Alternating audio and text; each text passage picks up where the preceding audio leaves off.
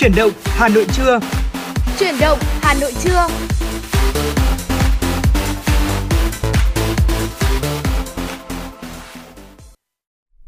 Kính chào quý vị và các bạn, nhạc hiệu quen thuộc của truyền động Hà Nội trưa cũng đã vang lên và chúng ta lại cùng gặp lại nhau trong 120 phút trực tiếp của chương trình truyền động Hà Nội ngày hôm nay và tiếp tục đồng hành cùng quý thính giả vẫn sẽ là Thu Thảo và Tuấn Kỳ. Dạ vâng thưa quý vị thính giả thân mến và trong chương trình ngày hôm nay thì bên cạnh những uh, tin tức về uh, những tin tức và âm nhạc thì chúng ta cũng sẽ có một số những uh, câu chuyện mà chúng tôi sẽ chia sẻ ở ngay trên sóng này đến cho quý vị thính giả. Và nếu như quý vị thính giả có một câu chuyện uh, hay mà muốn chia sẻ đến cho chúng tôi hoặc có một vấn đề gì đó thì uh, hãy chia, gọi điện chúng tôi đến số điện thoại đường dây nóng của chương trình là 024 3773 6688 quý vị nhé. À, hoặc là đơn giản chỉ cần có một uh, bài hát uh, mà muốn gửi đến những người mình yêu thương thôi thì hãy liên hệ với chúng tôi ngoài số điện thoại đó ra thì chúng ta còn có một à, trang fanpage ở trên Facebook đó là truyền động Hà Nội FM 96 vâng, thưa quý vị. Dạ vâng thưa quý vị và các bạn, mở đầu chương trình truyền động Hà Nội trưa ngày hôm nay, chúng tôi sẽ gửi đến quý vị những thông tin mà phóng viên chương trình vừa cập nhật.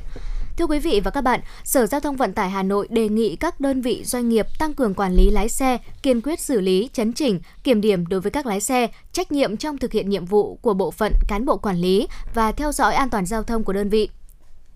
Phòng quản lý vận tải tạm dừng cấp mới, cấp đổi phù hiệu, biển hiệu, giấy phép kinh doanh vận tải đối với các đơn vị vận tải không thực hiện việc báo cáo theo yêu cầu. Đồng thời, giả soát và tổng hợp báo cáo của các đơn vị theo yêu cầu văn bản này, phối hợp gửi thanh tra Sở Giao thông Vận tải đề xuất thực hiện xử phạt đối với vi phạm của các đơn vị kinh doanh vận tải.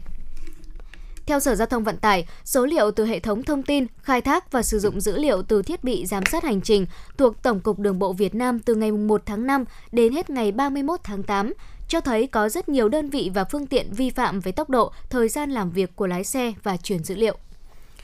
Thưa quý vị, thành phố Hồ Chí Minh xác định từng bước phục hồi kinh tế từ nay đến cuối năm 2021 trong tinh thần kiểm soát số F0 COVID-19. Do đó nên là các sân khấu biểu diễn tại thành phố Hồ Chí Minh chưa thể sáng đèn, mở lại công suất biểu diễn như giai đoạn chưa bùng dịch. Giám đốc các điểm diễn đang đồng loạt chuyển hướng sang chiêu sinh, mở lớp đào tạo như một giải pháp tạm thời tạo ra hoạt động cho nghệ sĩ và học viên yêu thích nghệ thuật. Thành phố Hồ Chí Minh hiện đang được xếp loại là vùng cam, có nguy cơ cao về dịch COVID-19. À, dù Sở Y tế thành phố đánh giá là có thể sắp có thể thể sẽ được xếp vào vùng vàng với tình hình kiểm soát dần khả quan.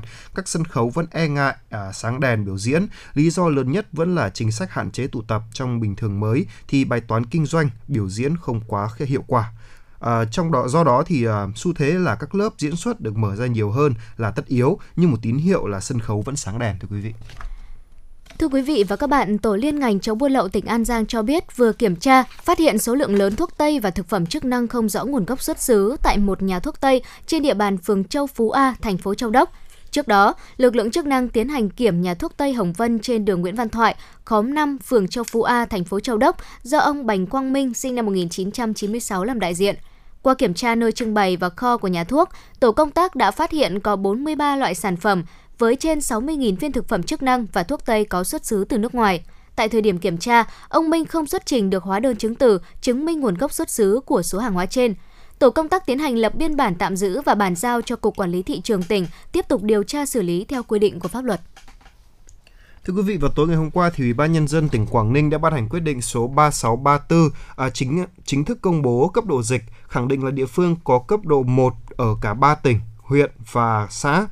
À, và tương ứng với ờ, vùng xanh, nguy cơ thấp về dịch COVID-19. Cụ thể là có 177 trên 177 đơn vị cấp xã, 13 trên 13 ờ, đơn vị cấp huyện và cả tỉnh Quảng Ninh đều được ờ, thuộc vùng là nguy cơ thấp, tương ứng với màu xanh. Quyết định này là để áp dụng các biện pháp hành chính thích ứng an toàn, linh hoạt, kiểm soát hiệu quả dịch COVID-19 trên địa bàn tỉnh Quảng Ninh. Hiện nay thì người vào tỉnh Quảng Ninh không phải thực hiện xét nghiệm virus SARS-CoV-2, trừ người đến từ vùng dịch cấp độ 4 hoặc là vùng cách ly y tế.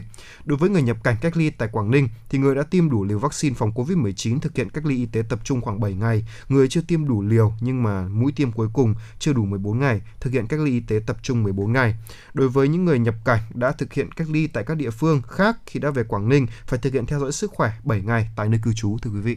Dạ vâng thưa quý vị và các bạn, vừa rồi là những thông tin đầu tiên mà chúng tôi chuyển đến quý vị. Trước khi đến với những thông tin đáng chú ý tiếp theo, xin mời quý vị cùng lắng nghe một giai điệu âm nhạc, bài hát Yêu xa được thể hiện bởi Vũ Cát Tường.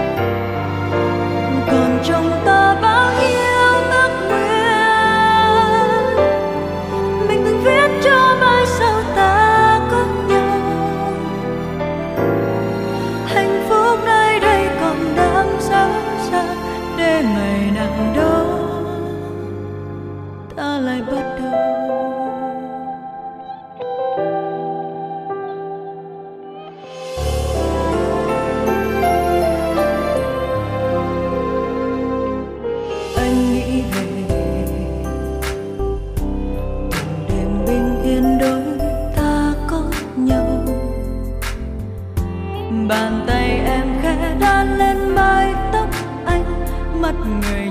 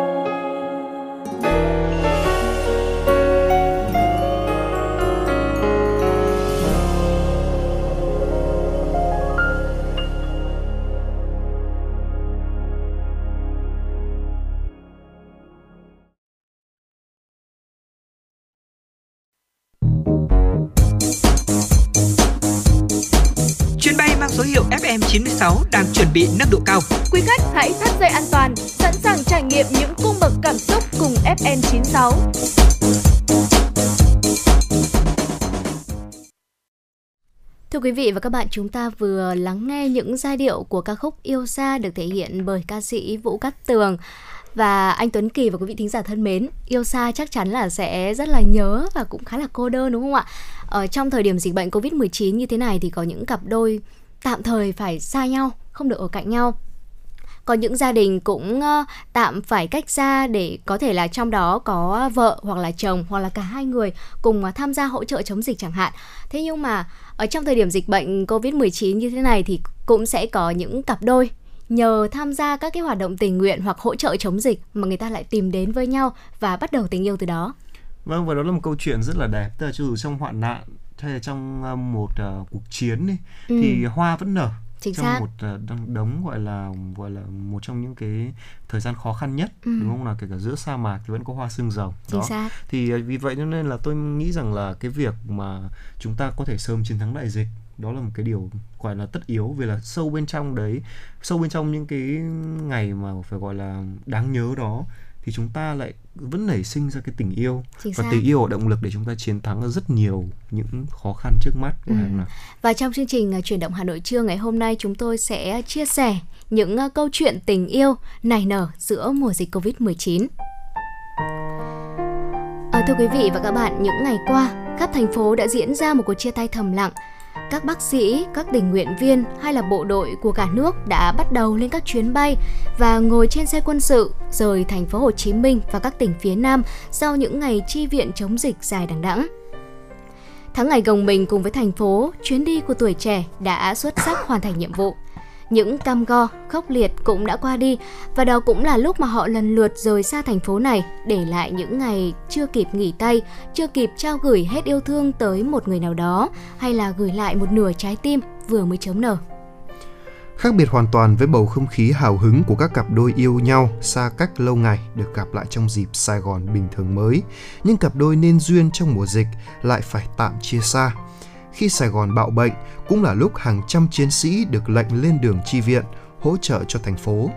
Chiều ngày 27 tháng 8, quân đoàn áo xanh đã phủ khắp các con đường, về các phường trong sự hân hoan đón chào và ngập tràn tình quân dân. Quang Thịnh nhận nhiệm vụ tại chung cư 1050, nơi hàng nghìn người ở quận Bình Thạnh, thành phố Hồ Chí Minh sống trong các khu trọ lụp sụp được di rời đến các chung cư, nhà nghỉ để tránh dịch Covid-19. Công việc của anh chàng học viên sĩ quan cùng đồng đội trực chung cư hỗ trợ phát quà, đi chợ hộ, phát túi quà an sinh, phát sữa và hỗ trợ đưa dân về nhà lấy đồ thiết yếu. Block A, chung cư 1050, nơi cậu bạn gắn bó, cũng là nơi bạn được gặp được nửa kia của mình tại thành phố lớn nhưng bé này. Quang Thịnh kể lại, vào ngày mùng 5 tháng 9, tình cờ trong lúc trực ở sảnh Block A, chung cư thì được một bạn nữ từ Block B sang nhờ giao hàng đến một hộ ở Block A. Bạn nữ đó chính là Thảo Nguyên. Dạ vâng thưa quý vị và Quang Thịnh đã chia sẻ về lần đầu gặp bạn Thảo Nguyên như thế này ạ. Bạn có qua nhờ mình vận chuyển đồ lên cho một hộ chuyển từ vùng đỏ qua tránh dịch. Lần đầu mình cũng chưa nghĩ gì, lần hai bạn nhờ mình mải ngắm bạn ấy cho nên là quên luôn địa chỉ bạn nhờ. Mình phải đợi đến tận trưa hôm sau gặp được chị của bạn mình mới mạnh dạn xin số điện thoại để hỏi lại địa chỉ và hơn hết là để làm quen bạn nữa. Hình dáng cô bé lùn và giọng nói dễ thương pha một chút trưởng thành. Mình nhớ những buổi tối được cùng bạn ấy ngồi nói chuyện, tâm sự và kể cho nhau nghe về gia đình, bạn bè hay là những suy nghĩ của bản thân. Mình cũng nhớ cả những buổi chiều cùng nhau rong ruổi dạo quanh Sài Gòn mà bạn nữ trong vai trò là hướng dẫn viên du lịch. Mình có nói với Nguyên rằng là hẹn nhá, bởi vì là bộ đội cho nên là mình hiểu khó khăn là điều không thể tránh khỏi. Thế nhưng mà cả hai đều hiểu và thông cảm cho nhau. Tụi mình hứa với nhau để thời gian làm thử thách. Giờ thì buồn và cũng nhớ bạn nhiều vì đã chính thức quay trở về lại trường, về lại với việc học và huấn luyện. Những ngày gặt bó cùng nhau ở chung cư 1050, Thịnh được chuyển công tác hỗ trợ về quận đoàn. Nhắn tin qua lại, đôi bạn phải lòng nhau lúc nào chẳng hay. Công tác với nhiều việc nên thời gian gặp nhau cũng quý giá đến nhường nào. Thời gian rảnh, cả hai cùng nhau đi dạo, tâm sự để hiểu hơn về đối phương, đi vài con đường quen thuộc của Sài Gòn.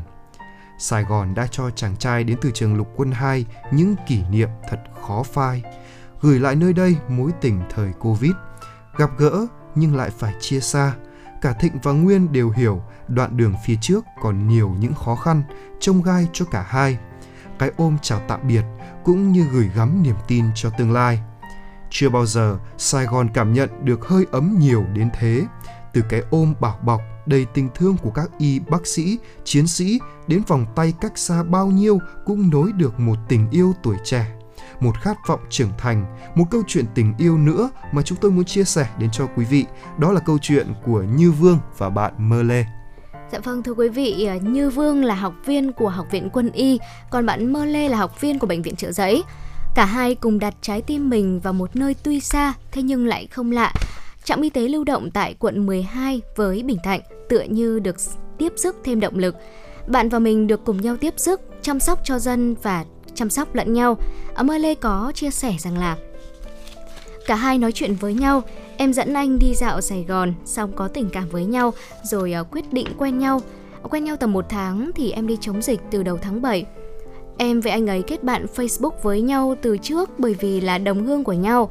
Khi em đi chống dịch thì anh ấy có chú ý tới ờ, Facebook của em và vô tình là rep story em đăng video cầu vòng đôi ở Bình Tân vào ngày 20 tháng 9 năm 2021.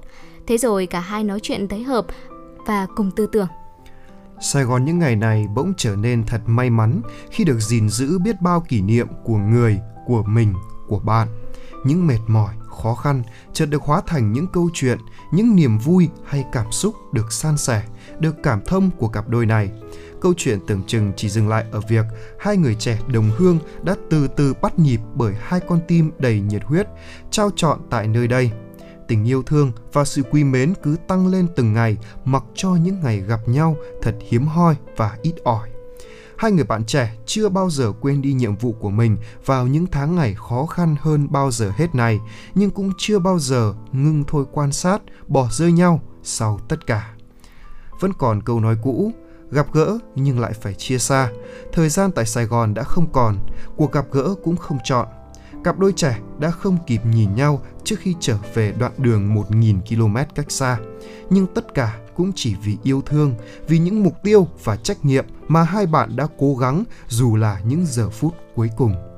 Tại vì em và anh ấy cũng xác định tư tưởng và có những dự định trong tương lai, cả hai cùng có niềm tin với nhau và vì là đồng hương nên là cũng dễ gặp nhau hơn.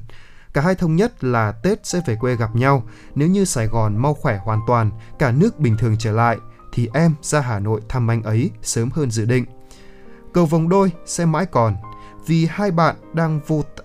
bởi vì hai bạn đang tô vẽ và tạo nên chúng một tình yêu nở rộ vào những khoảnh khắc đáng nhớ nhất của cuộc đời dù bạn và mình có ở nơi đâu có khoảng cách bao nhiêu là con đường sự liên kết này vẫn xứng đáng với những tháng năm tuổi trẻ xuân xanh này Dạ vâng thưa quý vị thính giả, ở trong cuốn tiểu thuyết My Sunshine của tác giả Cố Mạn thì cặp đôi Hà Dĩ Thâm và Triệu Mặc Danh đã đến với nhau nhờ một cú nháy ảnh.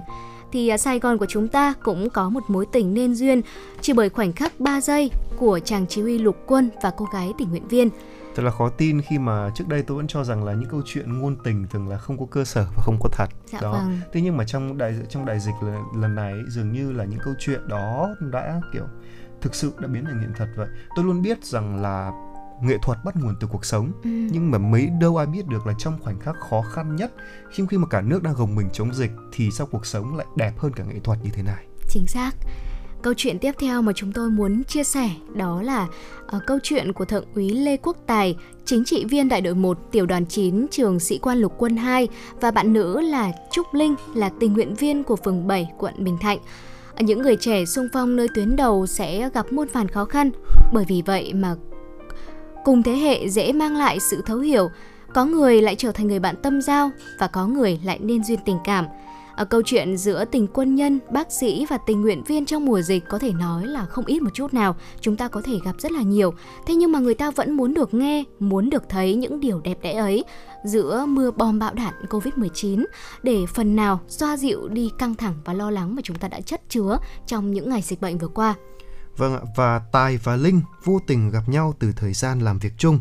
Quân nhân và tình nguyện viên gặp nhau thường xuyên qua những việc như là đi chợ hộ, phát quả trung thu thì nảy sinh tình cảm thì cũng là chuyện dễ hiểu thôi đúng không nào? Và thế nhưng mà anh chàng quân nhân lại uống nhầm một ánh mắt từ khoảnh khắc 3 giây chụp ảnh cho cô gái tình nguyện viên. À, Trúc Linh có chia sẻ rằng là em làm tình nguyện viên cho phường 7 của Bình Thạnh, còn anh Tài là chỉ huy của lục quân 2 được phân công công tác ở phường 7. Tụi em có thời gian làm việc uh, chung như là đi chợ hộ hay là phát quả trung thu. Lúc đầu thì không để ý mấy, nhưng mà hôm đi phát quả trung thu cho mấy bé thì anh Tài chụp ảnh cho em. Sau đó thì về trò chuyện, tìm hiểu các thứ thì thấy hợp nhau rồi tiến tới luôn. Dạ vâng, chúng ta vẫn thường hay nói rằng là uống nhầm một ánh mắt cơn say theo cả đời đấy ạ. Đây có tôi nghĩ rằng đây là xét đánh rồi. Dạ vâng. Phải xét đánh thì mới nhanh được như vậy.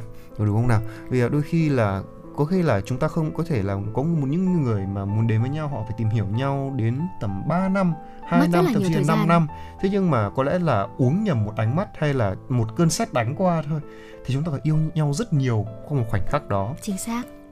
và phải nói rằng là tuy nhiên thì cũng là do tính chất công việc nên là hai người thường xuyên phải di chuyển từ nơi này đến nơi khác để giúp đỡ những khu vực gặp khó khăn hỗ trợ người dân tạm gác lại chuyện của hai đứa sang một bên. Sài gòn vẫn đang cần chúng ta. Khi thành phố thức giấc chúng ta sẽ lại về bên nhau. Nên duyên giữa tâm dịch dường như hai người đã chuẩn bị sẵn tinh thần cho việc yêu xa. Sau một ngày bận rộn, Quốc Tài và Trúc Linh cũng dành cho nhau những khoảnh khắc riêng để có thể hỏi han, bồi đắp tình cảm cho cả hai. Sự hiện diện có mặt của các lực lượng, đơn vị hỗ trợ cho tuyến đầu chống dịch là một điều vô cùng ý nghĩa và là những mộ nấm một như là chúng ta dùng từ gì à? mầm Mầm chồi, chồi. mầm chồi dành cho những cái tình yêu trong cái mùa dịch như thế này và từ những con người xa lạ khác biệt từ về giọng nói tính cách sở thích ăn uống hay là sinh hoạt nhưng rồi là chính sự nỗ lực và quyết tâm cùng nhau giúp cho Sài Gòn sớm khỏe đã giúp họ vượt qua tất cả trở thành bạn trở thành đồng đội và trao nhau những dung cảm của tuổi trẻ thưa quý vị Dạ vâng thưa quý vị và các bạn, ở những tình yêu mà chúng tôi vừa chia sẻ cũng chỉ là ừ, những cái câu chuyện trong vô vàn những cái tình yêu nảy nở giữa mùa dịch ở ngoài kia thôi.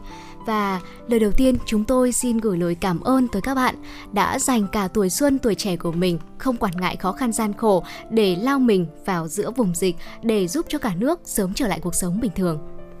Vâng thưa quý vị, à, vừa rồi là một trong số những câu chuyện tình yêu trong cái thời gian dịch bệnh mà chúng tôi muốn à, chia sẻ cho quý vị. Còn ngay bây giờ thì đây sẽ là một ca khúc mà có thể là dành riêng cho các bạn đang yêu xa những cái người mà đang xa gia đình, xa đặc biệt là xa người, Người yêu. yêu. Và đây coi như một lời cảm ơn dành cho sự cống hiến của các bạn, sự hy sinh của các bạn trong thời gian này.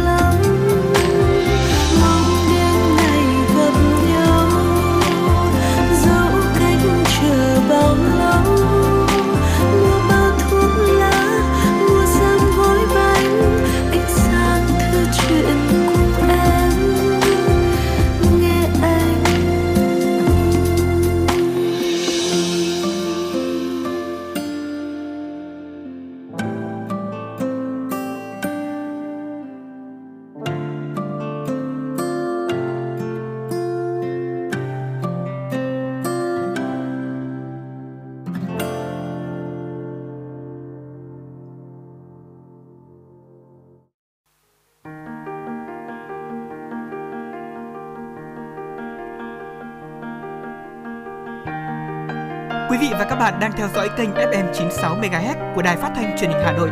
Hãy giữ sóng và tương tác với chúng tôi theo số điện thoại 024 3773 6688. FM 96 đồng hành trên mọi nẻo đường.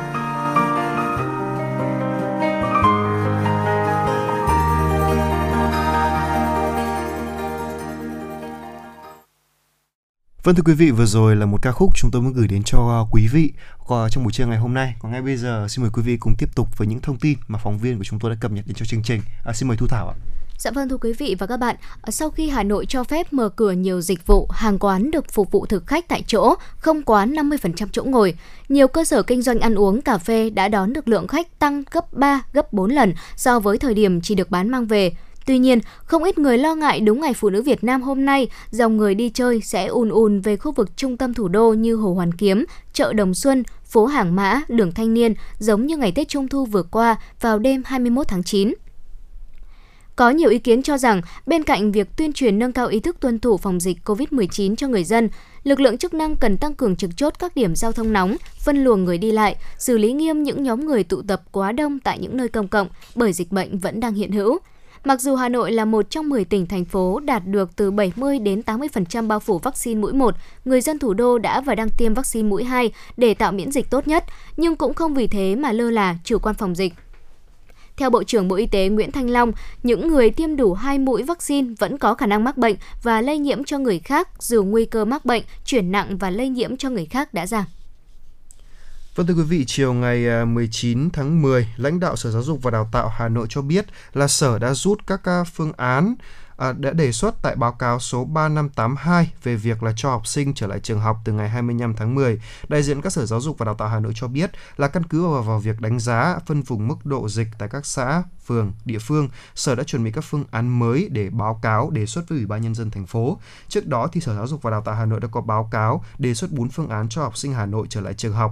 Trong đó thì có 3 phương án đề nghị là cho học sinh trở lại trường học từ ngày 25 tháng 10 và một phương án cho học sinh toàn thành phố đi học trở lại từ ngày 17 tháng 1 năm 2022 thưa quý vị. Văn phòng Thường trực Ban Chỉ đạo Quốc gia về phòng chống thiên tai yêu cầu các địa phương kiểm tra, giả soát lại các phương án để sẵn sàng ứng phó với diễn biến mưa lũ phức tạp có thể xảy ra trong những ngày tới. Đặc biệt là công tác đảm bảo an toàn các hồ chứa và hạ du, đảm bảo an toàn dân cư tại các khu vực có nguy cơ cao xảy ra ngập lụt, chia cắt và lũ quét sạt lở đất. Văn phòng Thường trực Ban Chỉ đạo Quốc gia về phòng chống thiên tai vừa ban hành văn bản số 475 gửi Ban Chỉ huy phòng chống thiên tai và tìm kiếm cứu nạn các tỉnh thành phố từ Nghệ An đến Quảng Ngãi và khu vực Tây Nguyên chủ động ứng phó và khắc phục hậu quả thiên tai, để giảm thiểu thiệt hại do mưa lũ, khẩn trương khắc phục hậu quả, sớm ổn định đời sống, khôi phục sản xuất của nhân dân, đồng thời chuẩn bị ứng phó với các đợt mưa lũ có thể xảy ra trong thời gian tới. Văn phòng Thường trực Ban Chỉ đạo Quốc gia phòng chống thiên tai đề nghị Ban Chỉ huy phòng chống thiên tai và tìm kiếm cứu nạn các tỉnh, thành phố tiếp tục triển khai nghiêm túc công điện số 1388 của Thủ tướng Chính phủ. Thưa quý vị là Công an quận Cầu Giấy vừa triệt phá đường dây môi giới mại dâm qua hình thức trái hình là Sugar Daddy và Sugar Baby. À, đối tượng cầm đầu đường dây mại dâm trái hình này là Hà Trọng Thắng và một đối tượng khác tại à, Quảng Nam. À, tạm trú tại Hà Nội. À, tại cơ quan điều tra, đối tượng khai nhận là vào khoảng đầu tháng 6 năm 2021 thì uh, qua tìm hiểu trên mạng xã hội thì biết có một số khách nam muốn mua dâm theo hình thức trả tiền theo tháng hoặc là theo ngày với giá cụ thể. Thắng đã lập group mang tên là Sugar Baby và đăng bài với nội dung tuyển kết nối Sugar Daddy là khách mua dâm với Sugar Baby là gái bán dâm để kiếm tiền. Ở đường dây mại dâm của Thắng hoạt động khép kín trên các trang mạng xã hội. Mỗi một cuộc môi giới thành công, khách nam sẽ chuyển khoản cho Thắng khoảng từ 2 đến 3 triệu đồng. Riêng khách nữ sau khi nhận được chu cấp của khách nam mới phải trả cho Thắng 1 triệu đồng. Ở mỗi giao dịch kết nối thành công với khách nam, những cô gái này sẽ được trả từ 15 đến 20 triệu đồng một tháng. Hiện thì cơ quan cảnh sát điều tra đã khởi tố bị can và bắt tạm giam đối tượng Hà Trọng Thắng về hành vi môi giới mại dâm và đang tiếp tục điều tra mở rộng. Thưa quý vị và các bạn, sau 2 năm bị hủy bỏ vì ảnh hưởng của đại dịch COVID-19, năm nay lễ hội hoa quốc tế đã được tổ chức trở lại tại thành phố Coroba của Tây Ban Nha. Tâm điểm lễ hội là các tác phẩm sắp đặt được tạo nên từ hoa tại nhiều địa điểm trong thành phố. Những bông hoa cẩm chướng được nghệ sĩ đặt vào các đường dẫn nước và đài phun nước của các nhà thờ trong thành phố như một cách đặc biệt để tạo mối liên kết giữa thiên nhiên, kiến trúc và con người. Những bông cẩm chướng cũng là cách để nghệ sĩ tưởng nhớ các nạn nhân đã qua đời vì đại dịch Covid-19 theo chủ đề của cuộc thi năm nay, Sức mạnh. Các nghệ sĩ tham gia cuộc thi cũng đang lựa chọn cho mình những cách thể hiện khác nhau để tạo nên những tác phẩm sắp đặt hoa tươi có ý nghĩa nhất của mùa lễ hội. Vâng thưa quý vị, vừa rồi là một số thông tin chúng tôi muốn truyền tải đến cho quý vị. Còn ngay bây giờ tiếp tục khi mà trước khi đến với những thông tin tiếp theo, mời quý vị thính giả hãy cùng thưởng thức một ca khúc mang tên là Nơi này có anh do Sơn Tùng MTP thể hiện.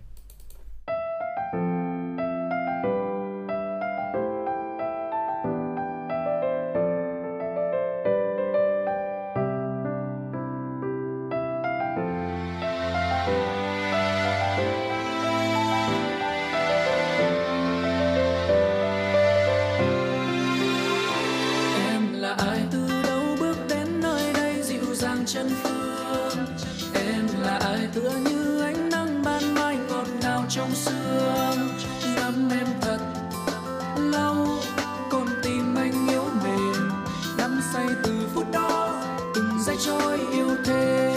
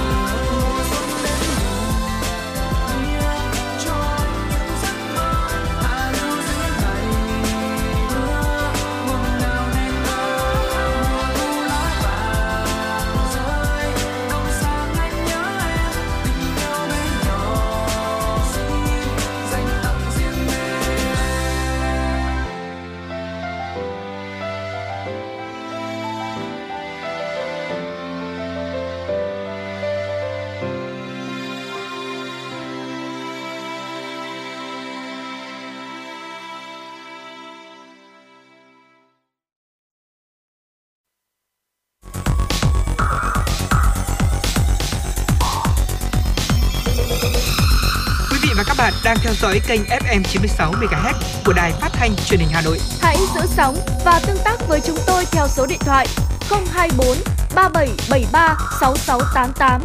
FM 96 đồng, đồng hành trên mọi nẻo đường. đường. Vâng thưa quý vị, ngay bây giờ sẽ là tiếp tục những thông tin mà phóng viên Mai Liên của chúng tôi đã chuyển đến cho chương trình.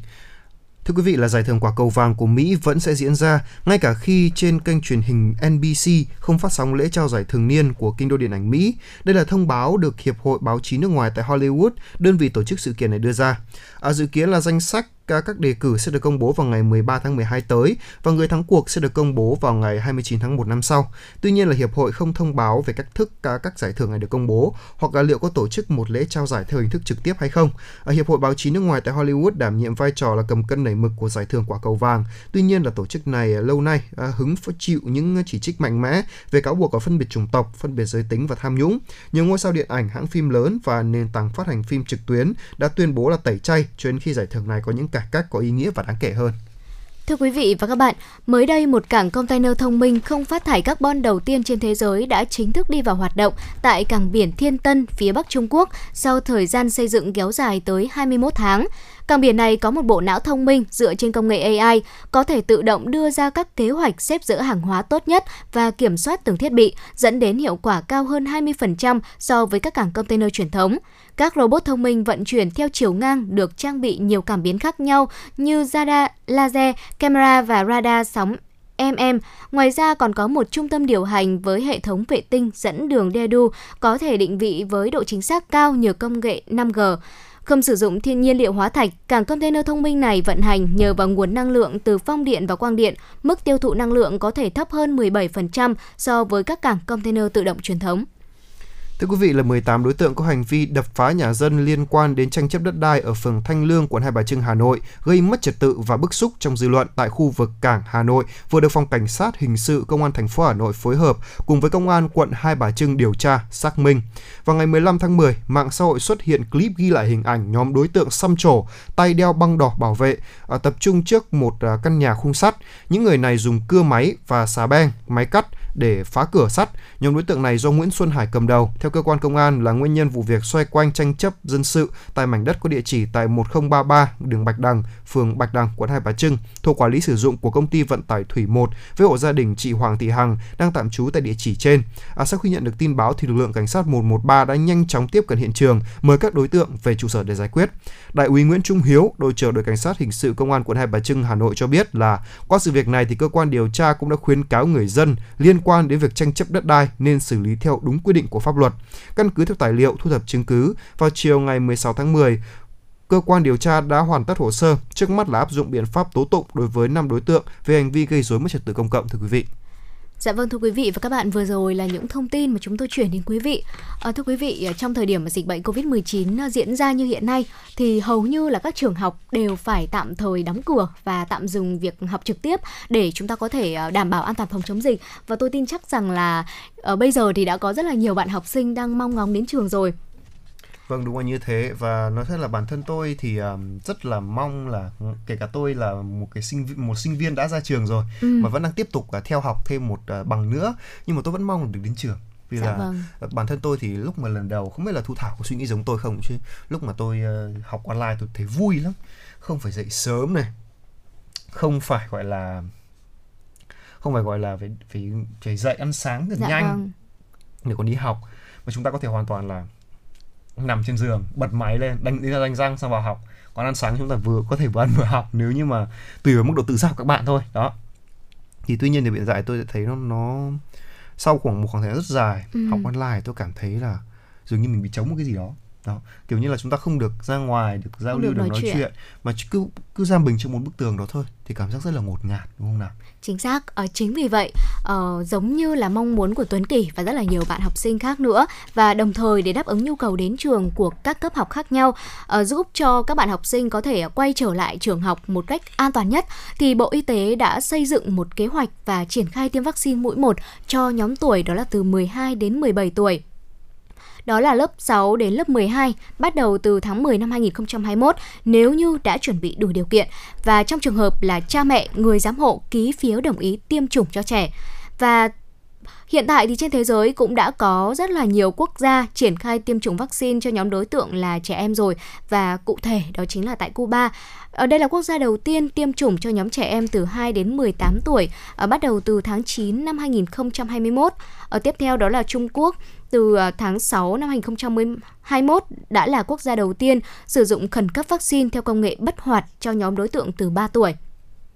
Và vào tháng 8 năm 2021 thì ờ, UAE đã phê duyệt khẩn cấp vaccine Sinopharm cho nhóm đối tượng từ 3 đến 17 tuổi và ngoài ra, còn rất là nhiều nước khác đã ờ, phê duyệt điều kiện tiêm chủng cho các nhóm đối tượng khác nhau. Và tuy nhiên ở, ở lứa tuổi trẻ em thì có hệ thống miễn dịch còn chưa hoàn chỉnh, có thể nói là sức đề kháng vẫn còn yếu, cho nên là sẽ có các tác nhân gây bệnh dễ xâm nhập hơn vào cơ thể. À, vậy nên là phải cẩn thận tuyệt đối và lưu ý rất là nhiều vấn đề liên quan đến sức khỏe của trẻ khi mà chúng ta thực hiện à, tiêm vaccine COVID-19 ạ. Vâng và đầu tiên ý, việc đầu tiên chúng ta phải làm đó là xem lại tình trạng sức khỏe tổng quát và cần nắm rõ tình trạng sức khỏe của trẻ trước khi đi tiêm và xem là trẻ có những triệu chứng như là sốt, ho, khó thở hay là đau họng hay không, cũng như là cân nặng, chiều cao để cung cấp đủ thông tin cho bác sĩ nhằm là phát hiện và phân loại đối tượng đủ điều kiện để tiêm chủng vaccine à, nên ghi chú về cái việc là các loại thuốc trẻ đang hoặc là đã sử dụng từ trước uh, từ trước đó ấy, thì đôi khi là có một số loại thuốc khi sử dụng sẽ làm giảm hiệu quả của vaccine và thậm chí gây là kháng thuốc nữa. Do vậy nên phụ huynh cần phải lưu ý và báo cáo đầy đủ cho bác sĩ tiêm chủng được biết nha. Thưa quý vị, ờ, tiếp theo đó chính là quan tâm đến chế độ ăn uống trước khi tiêm. Có thể nói ờ, chế độ dinh dưỡng, chế độ ăn uống có vai trò rất là quan trọng đối với sức khỏe của chúng ta. Ở đầu tiên đó chính là cung cấp đủ nước, bởi vì là uh, nước sẽ cung cấp đầy đủ oxy đến các tế bào giúp cho hệ miễn dịch của cơ thể làm việc một cách tốt hơn và sau khi tiêm thì cơ thể có thể um, xảy ra tình trạng là sốt dễ dẫn đến là mất nước và để đảm bảo an toàn thì chúng ta nên bổ sung thêm cả nước cam và nước chanh để uh, cung cấp thêm vitamin C cho uh, trẻ em. Tiếp theo là chúng ta nên ăn uống đủ chất vì cái sự đa dạng trong uh, thực phẩm thì chúng sẽ giúp cho sức khỏe của trẻ tốt hơn rất là nhiều. Nên đầy đủ bổ sung đầy đủ các loại như là thịt cá trứng sữa những ờ, thực phẩm giàu chất xơ như là rau xanh này trái cây tươi hay là những nhóm thực phẩm cần ưu tiên cho trẻ trước khi tiêm chủng.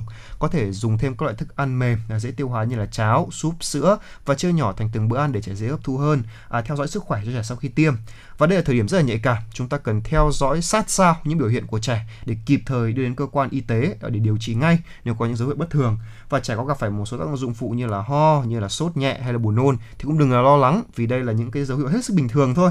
À, có thể thấy là cơ thể trẻ đang xây dựng một hàng rào bảo vệ để chống lại tác động của dịch covid 19 và các tác dụng phụ này thì có thể gây ảnh hưởng đến sức khỏe của trẻ nhưng mà sẽ nhanh chóng biến mất sau vài ngày và sau khi tiêm chủng xong thì hãy nhớ là nên tiếp tục cho trẻ theo dõi chế độ dinh dưỡng an toàn cung cấp đầy đủ nước để trẻ mau chóng phục hồi trở lại.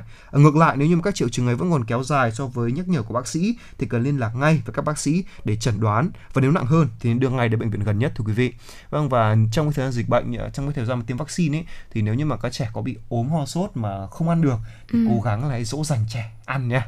Vì đấy là điều rất cần thiết để chúng ta có thể gọi là à, mau chóng hồi phục và thỏa mãn ước mong được đi học trở lại Vâng, và trước khi đến với những um, chia sẻ tiếp theo, xin mời quý vị cùng thưởng thức ờ, một ca khúc mang tên là Có hẹn với thanh xuân do nhóm Monster thể hiện.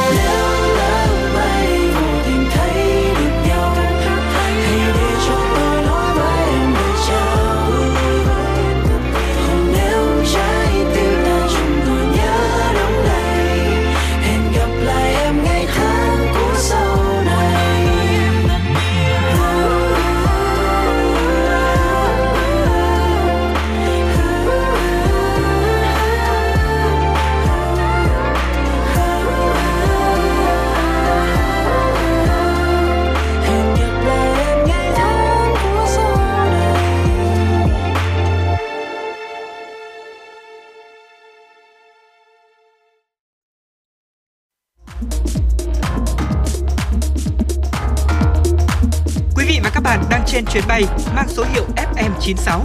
Hãy thư giãn, chúng tôi sẽ cùng bạn trên mọi cung đường. Hãy giữ sóng và tương tác với chúng tôi theo số điện thoại 024 3773 6688.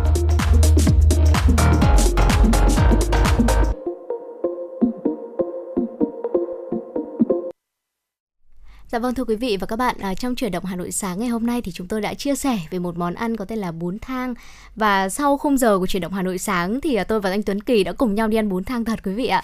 Còn à, bây giờ đã là 10 giờ 50 phút rồi cũng đã gần đến giờ cơm trưa rồi đúng không ạ? Vậy thì đối với những quý vị tính giả mà chúng ta vẫn chưa có một cái uh, gợi ý nào để uh, ăn trong bữa trưa ngày hôm nay thì sau đây chúng tôi xin được uh, gợi ý cho quý vị một uh, món ăn đó chính là phở. Đúng là như vậy.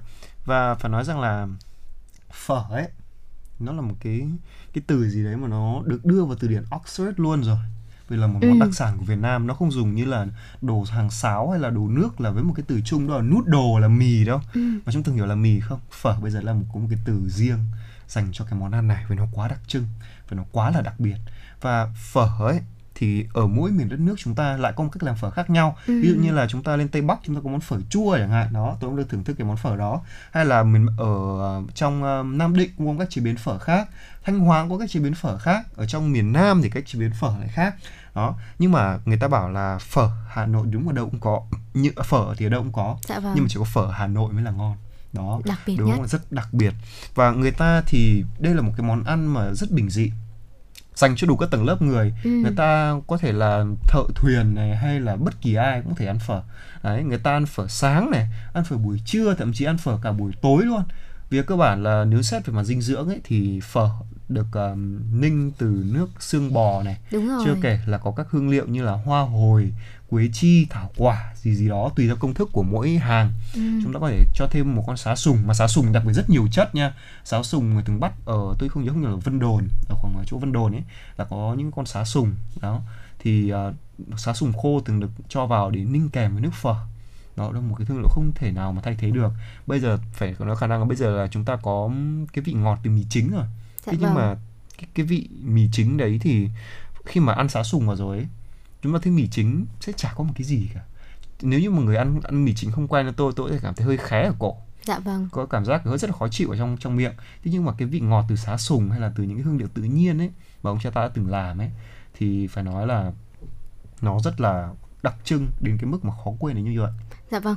Ờ, bây giờ mà chúng ta đi ra các cái quán phở thì chúng ta sẽ bị ngập trong cái menu mà chúng ta không biết lựa chọn được cái loại nào. Ví dụ như là ờ, có rất nhiều loại phở, ví dụ như là ờ, phở gà, à, phở bò đúng không ạ? Nhưng mà tôi thấy là hầu như là mọi người sẽ lựa chọn phở bò dường như nó là thói quen mất rồi. Đúng rồi mặc dù là phở gà được coi là cạnh tranh đối với phở bò đó Ừ. vì là phở gà thì chắc là chúng ta chỉ cần ờ, luộc một con gà và nước cốt từ con gà đấy đã rất là bổ rồi. Đúng rồi. Và đã chúng ta có thể làm thành một bát nước ờ, dùng và chan thẳng vào nước vào, vào bánh phở.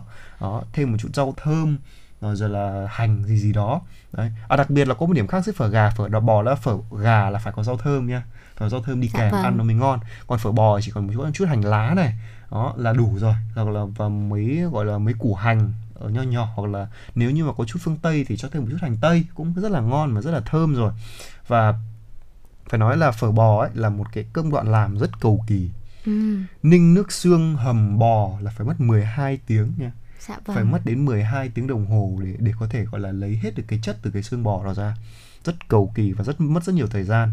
Đấy, nhưng mà chính vì cái sự cầu kỳ đấy mà người ta lại yêu phở bò đến như vậy. Tức là tôi đã từng chứng kiến là người ta những người mà bán phở ấy bán phở truyền thống ấy là người ta sẽ chỉ bán buổi sáng thôi buổi trưa buổi chiều người ta sẽ nghỉ. Còn đến tầm khoảng độ à, 6 giờ sáng người ta sẽ kiểu gọi là người ta sẽ bắt đầu ninh xương bò. Ờ, bắt đầu ninh xương bò rồi hoặc là vào một khung giờ nào đấy và họ sẽ phải ngồi họ trông và để giữ lửa là phải dùng bằng bếp than tổ ong á. Ừ. thì mới mới ninh mới đủ sức để có thể ninh được 12 tiếng như vậy được. Đó vâng. phải thay than này phải chú ý đến từng công đoạn từ hớt bọt này. Đó gia đình tôi thì cũng tự làm nước phở bằng xương bò như thế. Dạ vâng. Và mẹ tôi là rất là vất vả. Tuy nhiên mà cái thành quả thu về phải dùng từ là tuyệt vời. Ừ. Có phải chính vì phở bò nó được nấu rất là đặc biệt như vậy Có những hương vị cũng rất là đặc biệt Thế cho nên là chúng ta ăn vào thời điểm nào cũng được.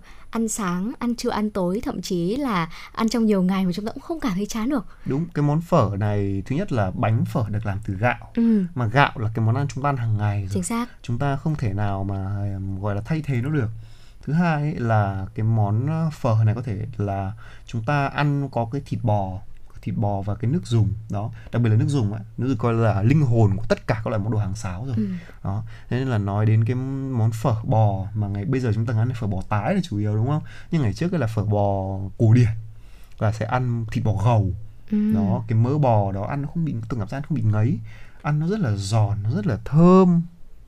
Sau ăn xong nói xong thì rất thèm đó. Dạ kể vâng. cả khi những người nói chúng tôi ăn chúng tôi nói xong chúng tôi cũng cảm thấy là trời ơi sao tôi thèm bắt phở ấy chắc tí nữa trưa tôi và tú thảo cũng phải Long ngay một bát phở. Làm ngày bắt phở để cho thỏa mãn được cơn thèm đúng không nào? Ờ, có lẽ vì thế mà trong sau khi mà Hà Nội ừm, nới lỏng giãn cách không thực hiện giãn cách xã hội nữa thì hầu như là các quán phở ờ, đều đông nghịt người mọi người đổ ra cái các cái quán phở như vậy để mà mua phở sau những ngày dài mà chúng ta không được thưởng thức ờ, phở của Hà Nội đấy ạ. Vâng đúng như thế và người ta thường nói đùa đấy là ngày mà toàn dân đi ăn phở Đúng đó rồi. gọi là toàn dân thôi nhưng mà cái số lượng ờ, khách chúng ta cũng bị hạn chế cho nên đa phần người ta thà rằng mua mang về Ừ.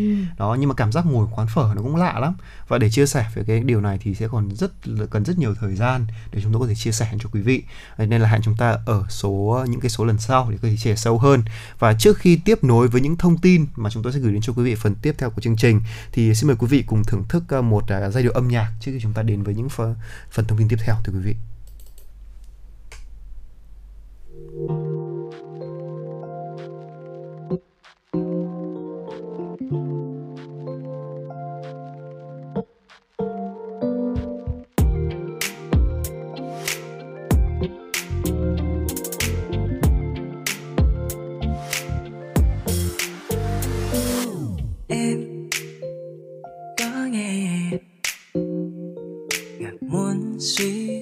trong màn đêm. Và em em có nghe. Lời yêu kia gió lay vội đêm. Vượt qua con phố, chắc có đến nơi bình yên. Chẳng cần cơn mơ, chiếu lấp lánh nơi thần tiên. Từ bao tan nát, hóa một trái tim vẹn nguyên bầu trời guitar thiết thêm chắc có lẽ là vì em giữa cung trời hoa màu đôi mình có nhau dưới cung trắng êm đềm nhau ước cao dẫu có khi ta sầu vì không thấy nhau vẫn yêu nhau đông đầy cho nghìn kiếp sau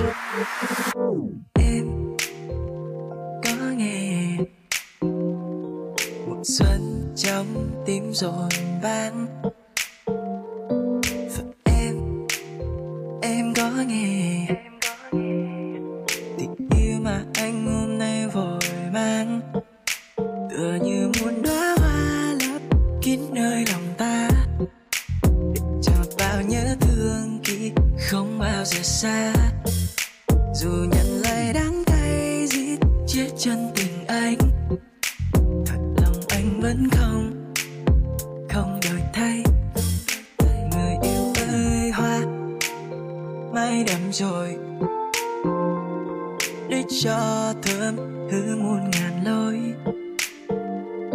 Còn anh chỉ mong, rằng em vẫn mãi bên cạnh tôi. Lời ca anh viết nên có lẽ sẽ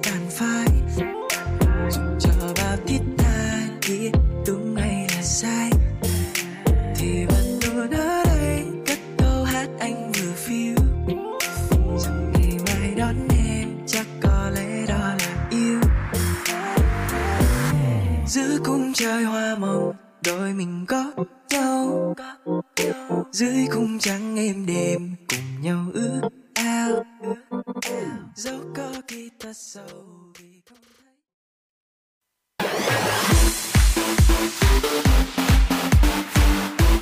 Chuyển động Hà Nội trưa. Chuyển động Hà Nội trưa.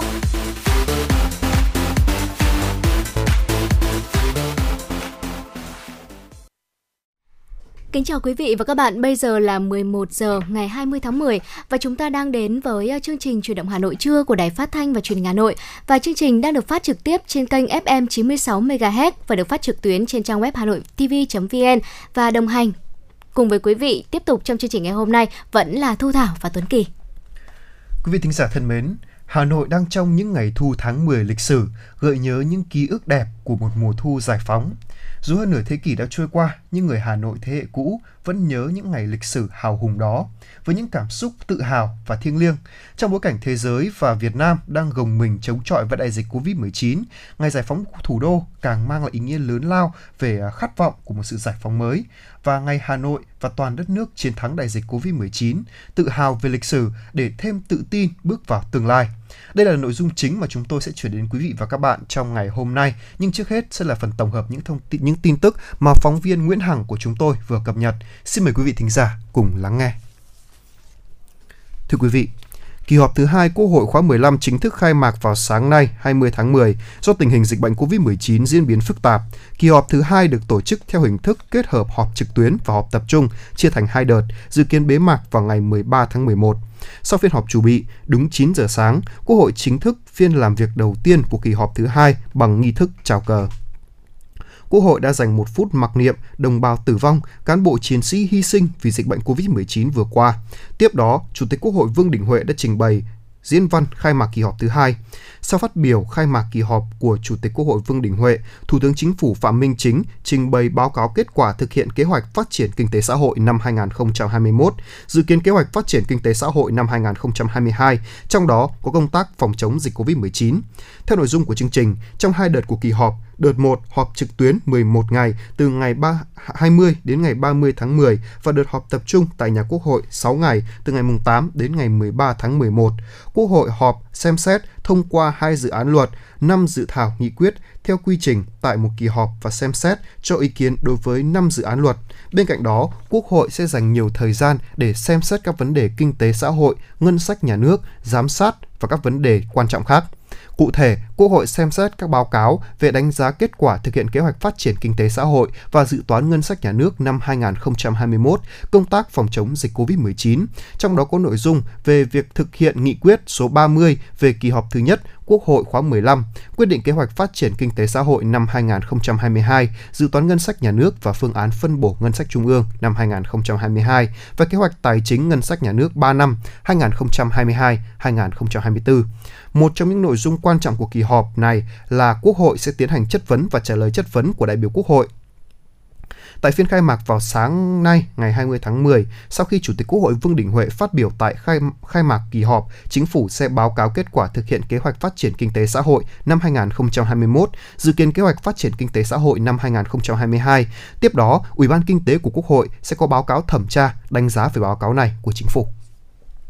Thưa quý vị và các bạn, chiều qua Thủ tướng Chính phủ Phạm Minh Chính gặp mặt đại diện tiêu biểu các tầng lớp phụ nữ nhân dịp kỷ niệm 91 năm ngày thành lập Hội Liên hiệp Phụ nữ Việt Nam, Ngày Phụ nữ Việt Nam 20 tháng 10. Phát biểu tại cuộc gặp mặt, Thủ tướng Phạm Minh Chính khẳng định, Xuyên suốt chiều dài lịch sử, phụ nữ Việt Nam luôn có vai trò đặc biệt, không những hoàn thành tốt thiên chức của mình mà còn lập nhiều chiến công trong các cuộc kháng chiến đấu tranh giải phóng dân tộc. Trải qua chiến tranh, hàng triệu người con của dân tộc đã ngã xuống, để lại hàng triệu nỗi đau của phụ nữ Việt Nam. Theo Thủ tướng, chúng ta cũng chứng kiến dù ở bất cứ hoàn cảnh nào, vị trí công việc gì, phụ nữ Việt Nam cũng tỏa sáng phẩm chất anh hùng, bất khuất, trung hậu, đảm đang mà Bác Hồ đã dành tặng cho phụ nữ Việt Nam.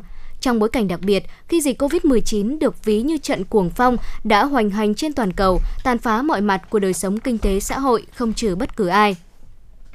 Người đứng đầu chính phủ mong muốn Hội Liên hiệp Phụ nữ tiếp tục xây dựng, thực hiện kế hoạch triển khai thiết thực, có hiệu quả nghị quyết Đại hội 13 của Đảng và các chỉ thị, nghị quyết, kết luận của Trung ương Đảng, Bộ Chính trị, Ban Bí thư, trong đó có chỉ thị số 0506 của Ban Bí thư về công tác xây dựng gia đình trong tình hình mới và công tác giảm nghèo bền vững – đồng thời vận động phụ nữ tham gia tích cực, thành công trong phong trào thi đua, cả nước đoàn kết, chung sức, đồng lòng thi đua phòng chống và chiến thắng đại dịch COVID-19 và các phong trào, chương trình liên quan để có lộ trình thích ứng an toàn, linh hoạt, kiểm soát hiệu quả dịch COVID-19 để vừa phòng chống dịch tốt, vừa khôi phục phát triển kinh tế xã hội hiệu quả. Thủ tướng Chính phủ tin tưởng truyền thống nhân hậu đảm đang, trí tuệ và cống hiến luôn tỏa sáng trong mỗi người phụ nữ Việt Nam – lan tỏa ấm áp trong mỗi gia đình, mỗi góc phố, xóm thôn, bản làng để tạo nên bức tranh đẹp, giàu bản sắc riêng của phụ nữ Việt Nam, góp phần xây dựng quê hương ngày càng giàu đẹp, đất nước ta trở thành hùng cường và thịnh vượng. Thưa quý vị, kỷ niệm 91 năm ngày thành lập Hội Liên hiệp Phụ nữ Việt Nam 20 tháng 10 năm 1930, 20 tháng 10 năm 2021 và Ngày Phụ nữ Việt Nam 20 tháng 10. Hôm qua, Hội Liên hiệp thành phố Hà Nội đã tổ chức Ngày hội Phụ nữ Thủ đô sáng tạo năm 2021. Tham dự ngày hội có Phó Chủ tịch Ủy ban nhân dân thành phố Trử Xuân Dũng, trưởng ban vì sự tiến bộ phụ nữ thành phố Hà Nội, Phó Chủ tịch Trung ương Hội Liên hiệp Phụ nữ Việt Nam Bùi Thị Hòa. Tại chương trình, danh hiệu Phụ nữ Thủ đô tiêu biểu năm 2021 đã được trao cho 10 gương mặt xuất sắc danh hiệu Phụ nữ thủ đô tiêu biểu là giải thưởng thường niên được Ban Thường vụ Hội Liên hiệp Phụ nữ thành phố Hà Nội trao tặng cho phụ nữ Hà Nội có đóng góp xuất sắc trong các lĩnh vực vì cuộc sống cộng đồng. Hôm qua, Hội Liên hiệp Phụ nữ thành phố Hà Nội đã tổ chức Ngày hội Phụ nữ Thủ đô sáng tạo năm 2021 và trao danh hiệu Phụ nữ Thủ đô tiêu biểu cho 10 gương mặt phụ nữ đã có những đóng góp xuất sắc vào sự nghiệp phát triển thủ đô và biểu dương 10 sản phẩm ý tưởng sáng tạo của phụ nữ thủ đô kỷ niệm 91 năm ngày thành lập Hội Liên hiệp Phụ nữ Việt Nam trong bối cảnh ảnh hưởng của đại dịch COVID-19. Tuy nhiên, đồng lòng cùng các cấp, các ngành đoàn thể vừa chủ động chống dịch, vừa tích cực tham gia tuyến đầu chống dịch. Nhiều mô hình của các cấp hội đã được triển khai như đi chợ giúp dân, gian hàng không đồng, bếp cơm ấm tình hay đồng hành cùng con và kết nối tiêu thụ nông sản giúp nhân dân trong những ngày giãn cách. Trong khó khăn, bằng tài năng của mình, nhiều chị em phụ nữ đã năng động sáng tạo, các chị đã có nhiều thành tích nổi bật trong sản xuất, học tập, công tác, đem lại lợi ích quý báu cho cộng đồng và xã hội. Tại hội nghị, Hội Liên hiệp Phụ nữ thành phố đã biểu dương 10 gương mặt phụ nữ tiêu biểu đã có đóng góp xuất sắc vào sự nghiệp xây dựng phát triển thủ đô và vì sự tiến bộ của phụ nữ. Ngoài ra, 10 sản phẩm ý tưởng sáng tạo trong khởi nghiệp phụ nữ đã được Hội Liên hiệp Phụ nữ thành phố biểu dương và trao giải. Thưa quý vị, chiều ngày hôm qua, Hội Liên hiệp Phụ nữ thành phố Hà Nội và Văn phòng điều phối chương trình xây dựng nông thôn mới Hà Nội phối hợp tổ chức hội thảo phụ nữ thủ đô nâng tầm sản phẩm, chương trình mỗi xã một sản phẩm và quảng bá sản phẩm sáng tạo, sản phẩm ô cốp của phụ nữ thủ đô. Tại hội thảo, các đại biểu đã trao đổi, chia sẻ về giá trị của chương trình ô cốp và những mục tiêu xây dựng sản phẩm ô cốp trong thời gian tiếp theo, tư vấn, hướng dẫn để phụ nữ mạnh dạn, tự tin phát huy tính sáng tạo, tham gia xây dựng chương trình ô cốp, mang đến những sản phẩm đặc sản vùng miền tốt nhất, có chất lượng hiệu quả cho người tiêu dùng.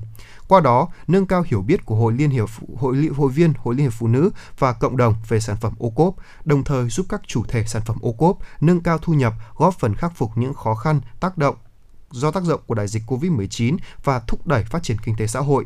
Chương trình đã khơi dậy được tiềm năng, thế mạnh của hội viên phụ nữ các địa phương về các sản phẩm đặc sản, ngành nghề gắn với lợi thế về điều kiện sản sản xuất, vùng nguyên liệu và văn hóa truyền thống. Từ đó là tăng giá trị sản phẩm ô cốp, góp phần tạo việc làm cho lao động địa phương, thúc đẩy phát triển kinh tế nông thôn. Cũng tại chương trình thì hơn 10 gian hàng giới thiệu đến người tiêu dùng những sản phẩm ô cốp, sản phẩm sáng tạo của phụ nữ thủ đô được trưng bày tại Trung tâm hỗ trợ phát triển phụ nữ Hà Nội, số 1 Hoàng Văn Thụ, quận Hà Đông. Thưa quý vị, trước khi đến với những thông tin đáng chú ý tiếp theo, xin mời quý vị cùng đến với những giai điệu âm nhạc của chương trình. Đó là bài hát Ngẫu hứng sông Hồng của nhạc sĩ Trần Tiến. Thank you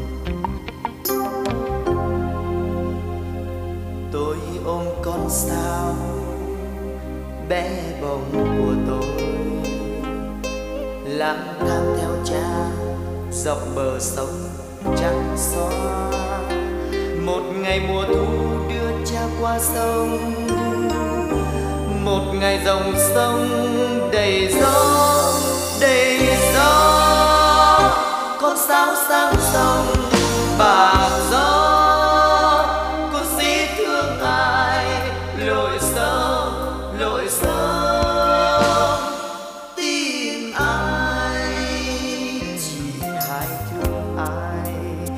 Ra đứng đầu đình chị hái nghèo, chị hái buồn, chị hái cô đơn, chị hái khóc. Chàng trướng chi đi đâu, bỏ lại dạ sầu cho em, bỏ lại dòng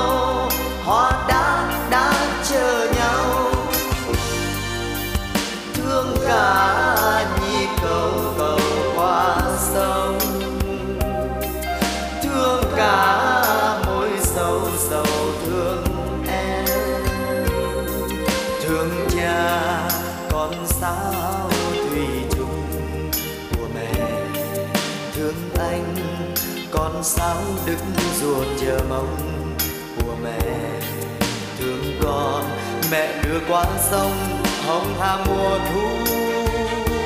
Hà nội mùa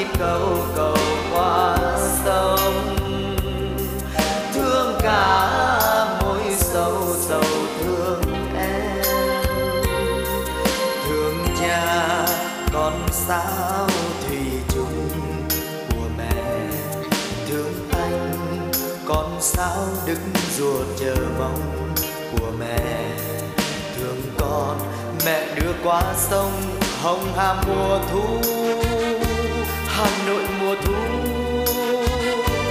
Một ngày mùa thu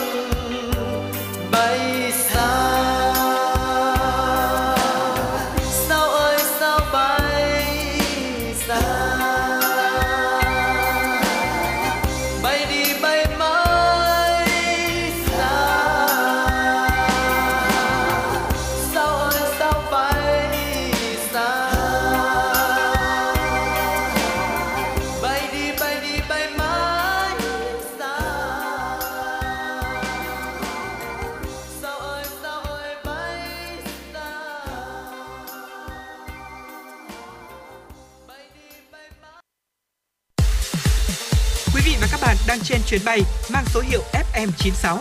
Hãy thư giãn, chúng tôi sẽ cùng bạn trên mọi cung đường. Hãy giữ sóng và tương tác với chúng tôi theo số điện thoại 024 3773 6688. Vâng thưa quý vị, ngay sau đây sẽ là tiếp tục những thông tin mà phóng viên Nguyễn Hằng của chúng tôi đang gửi về cho chương trình và Tuấn Kỳ và Thu Thảo sẽ tiếp tục gửi đến cho quý vị. Xin mời quý vị cùng lắng nghe. Thưa quý vị, nhân dịp kỷ niệm 60 năm ngày mở đường Hồ Chí Minh trên biển 23 tháng 10 năm 1961, 23 tháng 10 năm 2021, chiều ngày hôm qua tại Phủ Chủ tịch, Chủ tịch nước Nguyễn Xuân Phúc đã gặp mặt đoàn đại biểu cựu chiến binh đường Hồ Chí Minh trên biển và đại diện các cán bộ chiến sĩ quân chủng hải quân có thành tích, chiến công xuất sắc hay đặc biệt xuất sắc. Phát biểu tại buổi gặp mặt, Chủ tịch nước Nguyễn Xuân Phúc khẳng định việc mở đường Hồ Chí Minh trên biển thể hiện tầm nhìn chiến lược, sáng tạo, sáng suốt, tài tình của Đảng và Bác Hồ kính yêu. Đó là kỳ tích trong chống giặc ngoại xâm của dân tộc ta.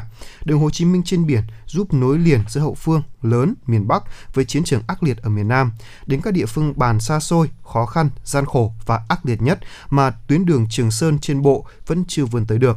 Điều đó góp phần quan trọng trong việc nâng cao khả năng chiến đấu, phát triển lực lượng và làm thay đổi cách đánh và tương quan về lực lượng giữa ta và địch, cổ vũ phong trào đấu tranh, vũ trang ngay trong lòng địch, tạo ra bước phát triển mới cho cách mạng miền Nam, đáp ứng được yêu cầu thần tốc, thần tốc của Bộ Tư lệnh Chiến dịch lúc bấy giờ.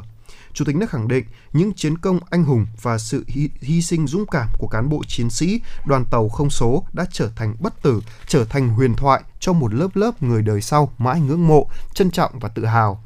Thay mặt lãnh đạo Đảng, Nhà nước, Chủ tịch nước đánh giá cao và tri ân những công lao to lớn của các cán bộ chiến sĩ và đồng chí, đồng bào đã anh dũng chiến đấu, hy sinh và làm nên con đường vận tải chiến lược huyền thoại trên biển mang tên Chủ tịch Hồ Chí Minh kính yêu.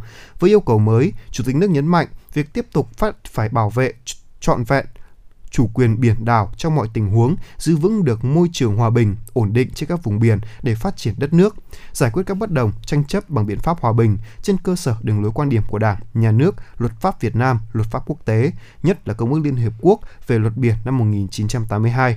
Đối với các cựu chiến binh đường Hồ Chí Minh trên biển, Chủ tịch nước Nguyễn Xuân Phúc mong muốn mỗi đồng chí cựu chiến binh sẽ tiếp tục phát huy truyền thống hào hùng, vẻ vang của đoàn tàu không số để mãi thành là tấm gương sáng về chủ về truyền thống hào hùng, vẻ vang của đoàn tàu không số để mãi mãi là những tấm gương sáng về chủ nghĩa anh hùng cách mạng của lòng dũng cảm, ý chí sắt đá, không ngừng nỗ lực tham gia xây dựng gia đình, quê hương, đất nước ngày càng giàu đẹp hơn.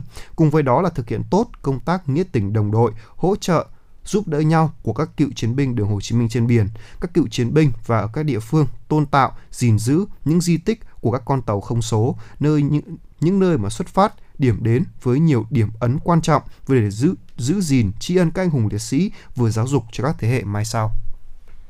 Thưa quý vị và các bạn, cũng trong chiều ngày 19 tháng 10, đoàn kiểm tra của Bộ Chính trị do Phó chủ nhiệm Ủy ban Kiểm tra Trung ương Hoàng Văn Trà dẫn đầu đã làm việc tại Đảng ủy Tổng công ty Điện lực Hà Nội EVN Hà Nội, kiểm tra về công tác lãnh đạo, chỉ đạo việc nghiên cứu, học tập, quán triệt, tuyên truyền và triển khai thực hiện nghị quyết Đại hội đại biểu toàn quốc lần thứ 13 của Đảng.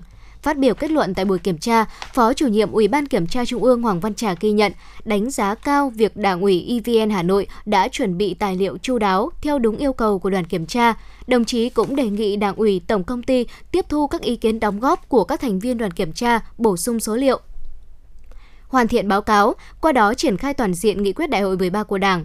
Đoàn kiểm tra cũng mong muốn Ban Thường vụ Đảng ủy Ban Thường vụ Thành ủy Hà Nội đồng hành với đoàn để từ thực tiễn kiểm tra tại các đơn vị sẽ hoàn thiện báo cáo, thể hiện rõ những đặc thù riêng của Đảng bộ thành phố Hà Nội trong việc triển khai nghị quyết đại hội 13. Vâng thưa quý vị, Bộ Y tế tiếp nhận 100.000 liều vaccine COVID-19 do Hungary tài trợ. Và chiều ngày hôm qua thì Bộ Y tế đã diễn ra lễ trao tặng vaccine COVID-19 và kit xét nghiệm nhanh của chính phủ Hungary cho Bộ Y tế. Thứ trưởng Bộ Y tế Trương Quốc Cường đã thay mặt lãnh đạo Bộ Y tế tiếp nhận 100.000 liều vaccine COVID-19 AstraZeneca và 100.000 bộ kit xét nghiệm nhanh từ ngài Ori Kesaba, đại sứ Hungary tại Việt Nam.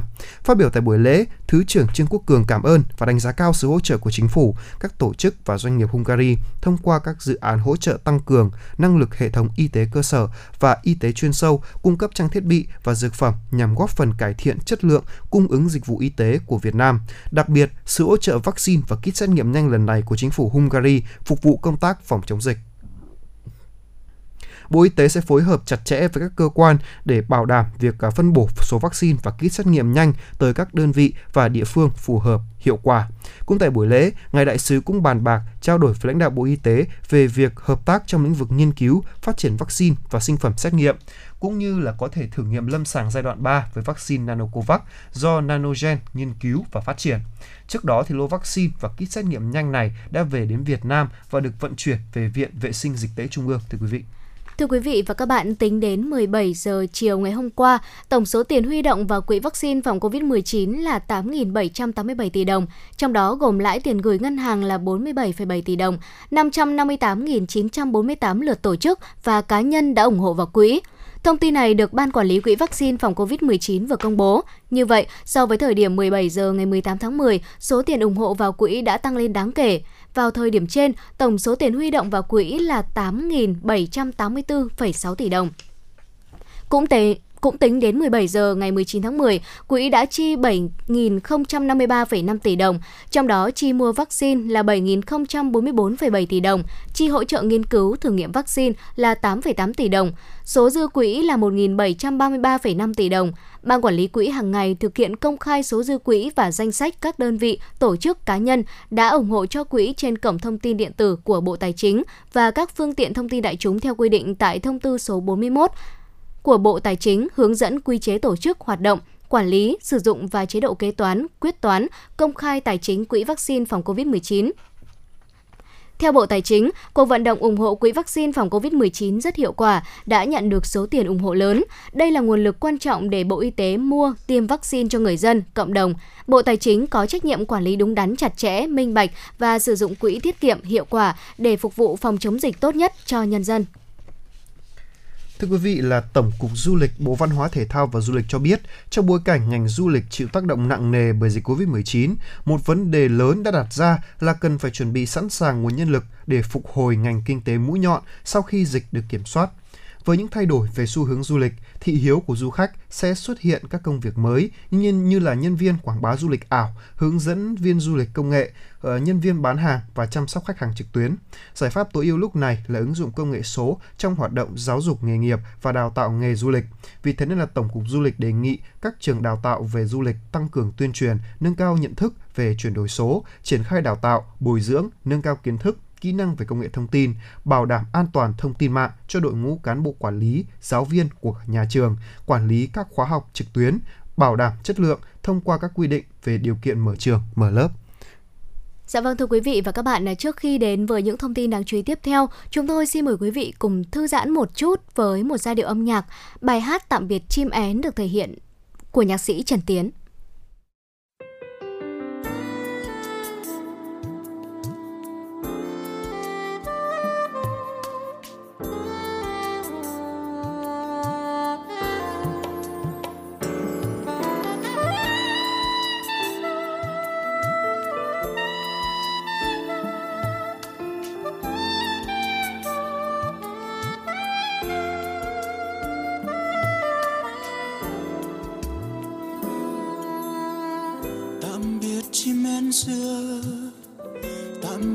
Giấc mơ và dàn hoa tím bên nhà ai nhớ mong.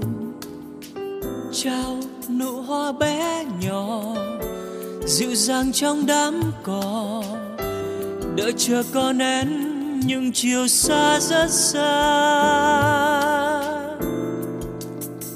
Ừ.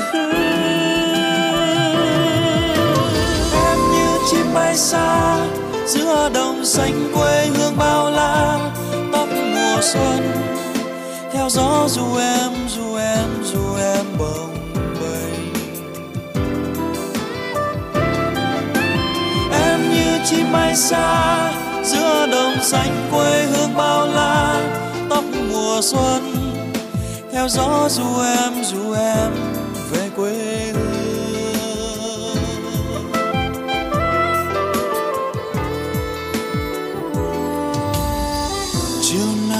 phố xưa.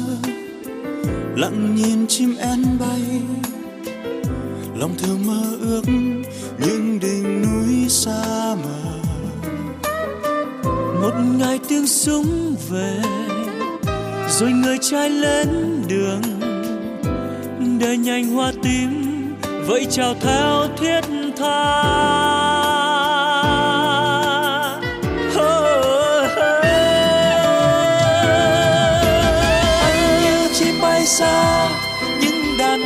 Bay trong phong ba góc trời kia. Chim én thương ai thương ai thương ai đợi chờ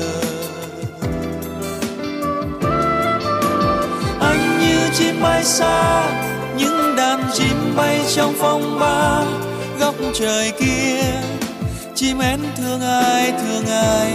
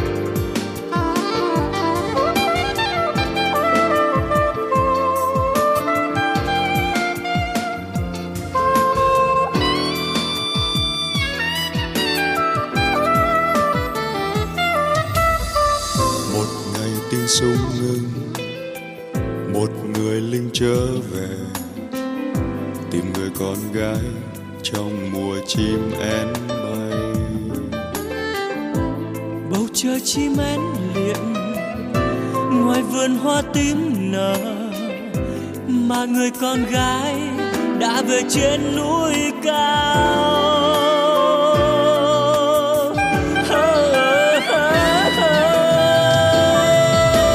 Ôi, quê hương bao la, tiếng đàn tôi ngân xa ngân xa.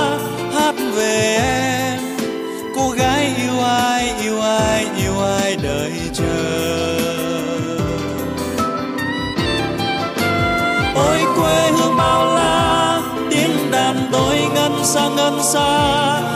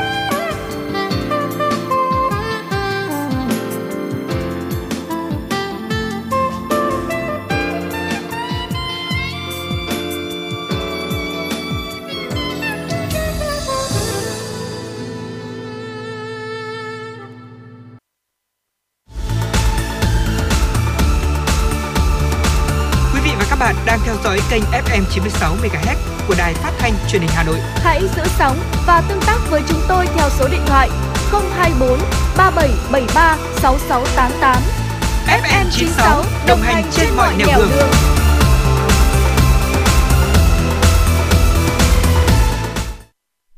Thưa quý vị và các bạn, quay trở lại với chuyển động Hà Nội trưa, chúng tôi sẽ tiếp tục gửi đến quý vị những ờ, thông tin mà phóng viên chương trình vừa cập nhật.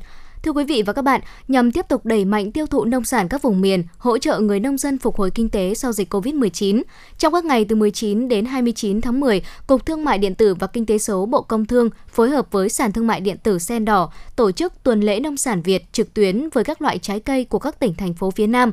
Tuần lễ nông sản Việt được tổ chức nhằm góp phần cùng người dân các tỉnh, thành phố và nông dân các tỉnh thành phía Nam từng bước phục hồi hoạt động sản xuất kinh doanh và đời sống sau một mùa dịch kéo dài.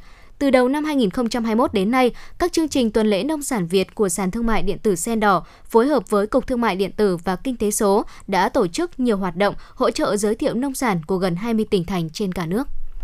Thưa quý vị, Ngày Phụ nữ Việt Nam 20 tháng 10 năm nay diễn ra trong bối cảnh dịch COVID-19 ảnh hưởng đến mọi mặt của đời sống người dân, khiến cho sức mua giảm mạnh. Để kích cầu tiêu dùng, hệ thống siêu thị đã tổ chức nhiều chương trình khuyến mãi, giảm giá các mặt hàng, quà tặng. Theo khảo sát của phóng viên tại các hệ thống siêu thị trên địa bàn Hà Nội cho thấy có rất nhiều chương trình giảm giá, khuyến mãi sốc. Thực tế cho thấy là sau 4 đợt dịch Covid-19 vừa qua, mua sắm online đã trở nên phổ biến, tạo thành thói quen với nhiều người tiêu dùng. Vì vậy mà những ngày này, nhiều cửa hàng kinh doanh trên mạng xã hội như là Facebook, sàn giao dịch thương mại điện tử như là Shopee, Tiki, Sendor, Lazada cũng tổ chức các chương trình giảm giá, khuyến mãi và miễn phí giao hàng. Hoa tươi là một phần không thể thiếu trong ngày 20 tháng 10, tuy nhiên là giá bán khá cao so với ngày thường. Lý giải nguyên nhân, những người kinh doanh mặt hàng này có chung ý kiến là Hà Nội vừa trải qua những ngày mưa lớn, thời tiết lạnh giá khiến cho năng suất giảm mạnh, Đặc biệt là để đáp ứng nhu cầu à, rau xanh cho người dân trong thời gian giãn cách xã hội, nhiều hộ trồng hoa đã chuyển sang trồng rau ngắn ngày nên là sản lượng hoa bị giảm. Nguồn hoa nhập khẩu khan hiếm cho nên việc vận chuyển gặp nhiều khó khăn. Điều này đã khiến cho không đủ nhu cầu về giá hoa, vì vậy giá hoa nên ở, ở cái mức rất là cao thưa quý vị. Thưa quý vị và các bạn, theo kế hoạch trong năm 2021, Sở Giáo dục và Đào tạo Hà Nội phấn đấu xây dựng 85 trường công lập đạt chuẩn quốc gia, trong đó có 30 trường mầm non, 26 trường tiểu học, 24 trường trung học cơ sở và 5 trường trung học phổ thông. Thời điểm này, các nhà trường đã hoàn thành việc tự đánh giá theo quy định và đang tiến hành các thủ tục tiếp theo để hoàn thiện hồ sơ, đồng thời đẩy nhanh tiến độ thi công dự án mua sắm trang thiết bị. Nhằm đảm bảo tiến độ đề ra, Sở đề nghị các phòng giáo dục và đào tạo tham mưu Ủy ban nhân dân các quận huyện thị xã tăng cường đầu tư cơ sở vật chất, trang thiết bị cho các trường trong kế hoạch xây dựng trường đạt chuẩn quốc gia năm 2021. Đồng thời, tham mưu Ủy ban nhân dân quận huyện thị xã quan tâm xây dựng lộ trình bổ sung cơ sở vật chất cho các trường đến hạn công nhận lại. Thời hạn công nhận trường đạt chuẩn quốc gia là 5 năm để bảo đảm chất lượng giáo dục. Thưa quý vị, liên quan đến thông tin đang nhận được sự quan tâm của các nhà trường, phụ huynh học sinh và các học sinh về việc đề xuất của Sở Giáo dục và Đào tạo Hà Nội cho học sinh trở lại đi học từ ngày 25 tháng 10 năm 2021 và chiều ngày hôm qua thì trao đổi với báo chí, ông Trần Thế Cương, Giám đốc Sở Giáo dục và Đào tạo Hà Nội đã khẳng định không có việc là Sở Giáo dục và Đào tạo Hà Nội đề xuất Ủy ban Nhân dân thành phố cho học sinh quay trở lại trường học từ ngày 25 tháng 10 năm 2021 như một số phương tiện truyền thông đại chúng đã đăng tải.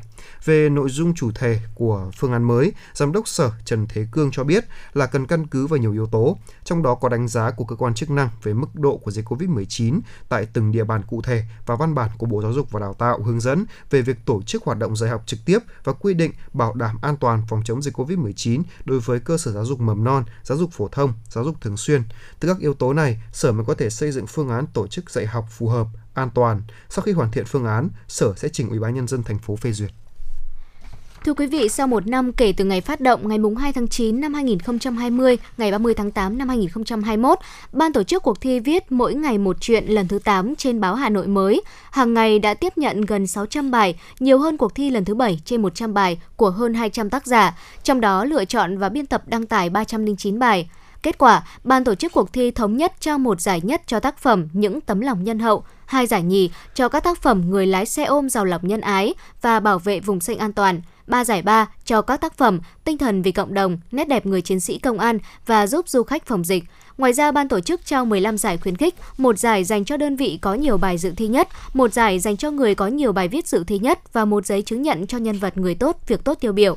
Lễ công bố, trao giải cuộc thi viết mỗi ngày một chuyện lần thứ 8 và phát động cuộc thi viết mỗi ngày một chuyện lần thứ 9 sẽ được tổ chức vào 14 giờ ngày 21 tháng 10 năm 2021 tại trụ sở báo Hà Nội mới, số 44 Lê Thái Tổ, Hoàn Kiếm, Hà Nội. Thưa quý vị, vào ngày 18 và ngày 19 tháng 10 năm 2021, cơ quan cảnh sát điều tra công an quận Nam Từ Liêm, thành phố Hà Nội đã ra các quyết định khởi tố vụ án hình sự, khởi tố bị can đối với 7 đối tượng về hành vi đánh bạc, trong đó có 5 đối tượng hiện đang là phóng viên, cộng tác viên của một số cơ quan báo chí. Các đối tượng khởi tố gồm Đỗ Anh Dũng, sinh năm 1979, trú tại phường Cổ Nhuế 2, quận Bắc Từ Liêm, thành phố Hà Nội, phóng viên báo kinh doanh và pháp luật. Dương Như Nhật, sinh năm 1978, trú tại phường Phú Đô, quận Nam Từ Liêm, thành phố Hà Nội, lao động tự do, đã có một tiền án về tội cố ý gây thương tích. Nguyễn Gia Lâm sinh năm 1975, trú tại phường à, Xuân Phương, quận Nam Từ Liêm, thành phố Hà Nội, cộng tác viên trang tin kinh tế xã hội. Nguyễn Văn Dũng sinh năm 1982, trú tại phường Dương Nội, quận Hà Đông, thành phố Hà Nội, lao động tự do, đã có hai tiền án về tội đánh bạc. Nguyễn Tuấn Hợp sinh năm 1979, trú tại phường Nghĩa Tân, quận Cầu Giấy, thành phố Hà Nội, phó trưởng ban thư ký báo điện tử Dân trí. Ngô Đăng Huy sinh năm 1981, trú tại phường Phúc La, quận Hà Đông, thành phố Hà Nội, phóng viên báo kinh kinh doanh và pháp luật. Nguyễn Phạm Minh Tú, sinh năm 1978, trú tại phường Thanh Lương, quận Hai Bà Trưng, thành phố Hà Nội, trưởng ban phóng viên thuộc tạp chí Kiểm sát. Hiện cơ quan cảnh sát điều tra công an quận Nam Từ Liêm đã tiếp tục làm điều tra, làm rõ hành vi của các đối tượng để xử lý nghiêm minh theo quy định của pháp luật thưa quý vị. Thưa quý vị và các bạn, trong chương trình trước thì chúng tôi đã giới thiệu đến quý vị và các bạn phần 1 của buổi tọa đàm với chủ đề Ký ức ngày giải phóng thủ đô. Và trong chương trình ngày hôm nay, chúng tôi sẽ giới thiệu tiếp đến quý vị và các bạn nội dung phần 2 của buổi tọa đàm với chủ đề Tự hào về lịch sử thủ đô, quyết tâm chiến thắng đại dịch cùng với sự tham gia của các vị khách mời, nhà sử học Lê Văn Lan, tiến sĩ Lê Thị Minh Lý, tiến sĩ Vũ Thế Long và bạn Nguyễn Thị Mỹ Ngọc, thành viên câu lạc bộ tuyên truyền văn hóa lịch sử trường Đại học Khoa học Xã hội và Nhân văn. Mời quý vị và các bạn cùng nghe. Xin được kính chào quý vị và các bạn. Thưa quý vị và các bạn, trong không khí những ngày tháng 10 lịch sử, đối với mỗi người được sinh ra và lớn lên ở Hà Nội hay là những người trực tiếp có mặt trong thời khắc thiêng liêng năm ấy sẽ vẫn không quên được hình ảnh của ngày giải phóng thủ đô Hà Nội, mùng 10 tháng 10 năm 1954. Với những người lính sinh ra và lớn lên ở Hà Nội thì thời khắc được trở về thủ đô sau 9 năm kháng chiến trường kỳ là một niềm vui khôn tả. Sắc thắm của cờ đỏ sao vàng tràn ngập đường phố, phố lớn, phố nhỏ như tô thắm thêm lòng tự hào yêu nước. Và với những người đã trực tiếp tham gia kháng chiến bảo vệ Hà Nội thì thời khắc tiếp quản thủ đô trong chào đón của hàng vạn người dân chắc chắn sẽ là một ký ức không thể nào quên. Trong chương trình tọa đàm ngày hôm nay của Đài Phát thanh Truyền hình Hà Nội, chúng tôi xin được mời quý thính giả sẽ cùng lắng nghe những câu chuyện của những người đã và đang là những nhân chứng lịch sử của thủ đô cách đây 67 năm. Và trước tiên thì chúng tôi xin giới thiệu các vị khách mời tham gia chương trình hôm nay. Trân trọng giới thiệu nhà sử học Lê Văn Lan, ông trong thời khắc ấy chính là một chàng thanh niên Hà Thành mới vừa 18 tuổi, hân hoan đón đoàn quân chiến thắng trở về. Xin chào. Chúng tôi xin được trân trọng giới thiệu tiến sĩ Vũ Thế Long, Dạ, Xin kính chào quý vị đã thực thực theo dõi chương trình của chúng tôi. trân trọng giới thiệu tiến sĩ Lê Thị Minh Lý ạ. Xin chào biên tập viên Lê Thông và thính giả của Đài truyền phát thanh và truyền hình Hà Nội. Vâng ạ, và chúng tôi cũng xin được trân trọng giới thiệu bạn Nguyễn Thị Mỹ Ngọc, thành viên câu lạc bộ tuyên truyền văn hóa lịch sử, trường Đại học Khoa học Xã hội và Nhân văn. Dạ, xin chào anh Lê Thông và xin chào quý vị khán thính giả. Một lần nữa chúng tôi xin được cảm ơn các vị khách mời đã tham gia chương trình tọa đàm ngày hôm nay của Đài Phát thanh Truyền hình Hà Nội. Đầu tiên thì thưa nhà sử học Lê Văn Lan ạ, ngày mùng 10 tháng 10 năm 1954 chính là một ngày trọng đại đối với mỗi một người dân Hà Nội. Đây cũng chính là lúc mà đoàn quân giải phóng tiến vào thủ đô. 67 năm đã trôi qua, thế nhưng tôi tin chắc rằng những hình ảnh về đoàn quân giải phóng tiến vào Hà Nội sẽ vẫn còn in đậm trong tâm trí của mỗi một người con thủ đô. Và xin được tiếp tục câu chuyện cùng với nhà sử học Lê Văn Lan. Ông là người đã được chứng kiến những giờ phút lịch sử đó thì ờ, ông có thể chia sẻ là cảm xúc ngay thời điểm đó của ông như thế nào và ông đánh giá như thế nào về sự kiện lịch sử quan trọng này đối với thủ đô Hà Nội của chúng ta. Cái cảm xúc ấy đấy nó hòa trộn cùng những nhận thức mà sau này khi trở thành nhà sử học tôi đã thu hoạch được. Ấy là bốn cái chữ giải phóng thủ đô. Nó là tên gọi của một thực thể, của một sự kiện, của một quy luật lịch sử nữa đấy, đã nhiều lần diễn ra trong lịch sử trường kỳ của đất nước và của thủ đô. Ở thế kỷ 18, năm 1788, 29 vạn quân Thanh do Tôn Sĩ Nghị dẫn đầu đó, tràn vào xâm lược nước Việt ấy, thì người đại diện cho lực lượng kháng chiến của nhà Tây Sơn ấy, là Ngô Thị Nhậm đã đồng thời là tác giả của một cái chiến lược mà bây giờ chúng ta gọi là nước cờ tam điệp. Ông chủ trương là rút quân đội Tây Sơn ra khỏi kinh thành Thăng Long Vâng. và lui về phòng tuyến Tam Điệp trụ lại ở đấy và cho quân Thanh của Tôn Sĩ Nghị đấy ông dùng cái chữ nguyên văn ấy vào kinh đô ngủ trọ một đêm rồi ta sẽ lại đuổi chúng đi Dạ. lần đầu tiên có một chiến lược có một quy luật của lịch sử đấy là khi dân tộc chúng ta đấy phải đối phó với những đảo quân xâm lược hùng mạnh ấy thì thay vì quyết tử cho tổ quốc quyết sinh giữ chắc thủ đô thì chúng ta làm cái việc đó một thời gian hữu ích cần thiết. Còn thì bỏ ngỏ kinh thành cho giặc vào ngủ trọ một đêm như là ông Ngô Thị Nhậm thế kỷ 18 đã nói rồi sau đó ta sẽ đuổi chúng đi. Và như thế là giải phóng thủ đô. Trong lịch sử đấy Hà Nội Thăng Long với tư cách là thủ đô là kinh đô ấy thì đã nhiều lần làm những gương mẫu làm những mẫu hình mô hình về cái chuyện giải phóng kinh đô thủ đô như thế. Thời trần ba lần quân nguyên mông sang ấy, thì quân quan và dân chúng thời nhà trần ấy, đều bỏ ngỏ thăng long cho chúng vào. Chưa có cái câu nói là cho chúng ngủ trọ một đêm nhưng mà cho chúng vào rồi sau đó xoay chuyển nước cờ thế trận và đánh bật chúng đi, giải phóng kinh thành cùng một lúc với giải phóng đất nước và chiến thắng quân xâm lược. Nhiều lần như thế đã diễn ra trong lịch sử. Nó thành một quy luật, thành một chiến lược phổ quát trong sự nghiệp giữ nước của dân tộc. Nhưng mà cái lần giải phóng thủ đô tháng 10 năm 1954 đấy, thì nó nhân bội lên cái giá trị, cái quy mô và cái ý nghĩa, cái sức mạnh. Bởi vì chúng ta đều biết là trước ngày bùng nổ cuộc toàn quốc kháng chiến 19 tháng 12 năm 1946 đấy, thì Hồ Chủ tịch có hỏi Đại tướng Võ Nguyên Giáp ngày ấy một câu ấy, có thể giữ được Hà Nội bao nhiêu lâu? Đại tướng Võ Nguyên Giáp trả lời thưa một tháng và thực tế đấy thì không phải một tháng 60 ngày đêm khói lửa dạ.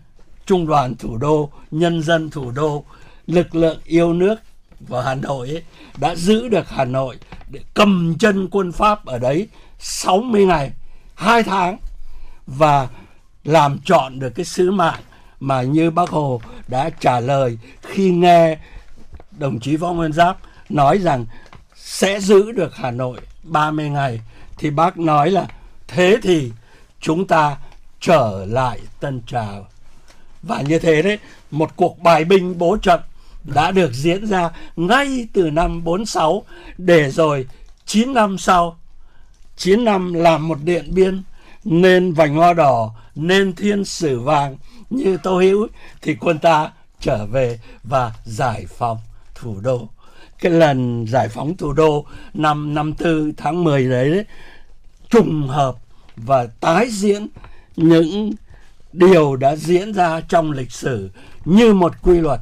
Nhưng nó quan trọng nó hùng mạnh nó tha thiết và nó vĩ đại nữa hơn lên rất nhiều.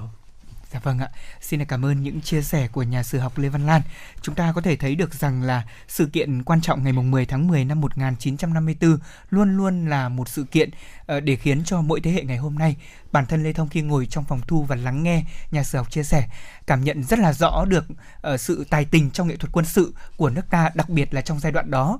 Và có thể nói rằng xuyên suốt lịch sử của Việt Nam chúng ta cũng đã chứng kiến rất nhiều những câu chuyện như nhà sử học chia sẻ. À, thưa quý vị và các bạn, chúng ta cũng biết là không ít những người con của thủ đô đã lên đường nhập ngũ năm 1946 và cũng có những người đã ra đi không hẹn ngày trở về. Và có rất nhiều những người cha, người mẹ, người anh, người chị hàng ngày cũng đang mong ngóng tin tức của người thân mình.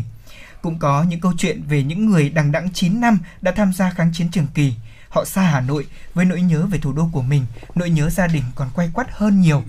Thế nhưng vì nhiệm vụ cao cả thì những người lính và người con Hà Nội anh hùng của chúng ta, họ vẫn chắc tay súng, vững vàng chiến đấu với quân xâm lược. Tất cả thì cùng chung với một niềm tin chiến thắng và sẽ có ngày trở về đoàn tụ cùng với gia đình. Ờ, thưa tiến sĩ Lê Thị Minh Lý thân mến, bà nghĩ sao về tinh thần ấy của những chiến sĩ kiên trung của Hà Nội chúng ta? À, tôi lại trở lại bức ảnh lịch sử. Vẫn vẫn có một cái câu chuyện mà liên quan đến vấn đề mà biên tập viên vừa mới hỏi. Vâng. à, ông cụ ông Trần Văn Giai uh, chính trị viên đại đội 200 thì lúc ấy không phải chỉ một mình ông tham gia kháng chiến mà cả vợ ông cũng tham gia kháng chiến. Dạ. cả hai cụ cùng đi kháng chiến. Cụ bà thì ở ở, ở khu ba còn cụ ông thì đi xa hơn nữa. Và năm 1950, hai cụ có một người con ra đời và đặt tên là Trần Đình Tuấn. Nhưng mà sau đó thì vì vì đang tham gia kháng chiến cho nên một thời gian phải gửi đứa con về cho bà nội nuôi. Và hơn bao giờ hết họ mong đợi cái ngày được trở về, ngày được trở về để để được đón cái đứa con đầu lòng của mình, được chăm sóc đứa con đầu lòng của mình, nhìn thấy mẹ mình, nhìn thấy gia đình của mình.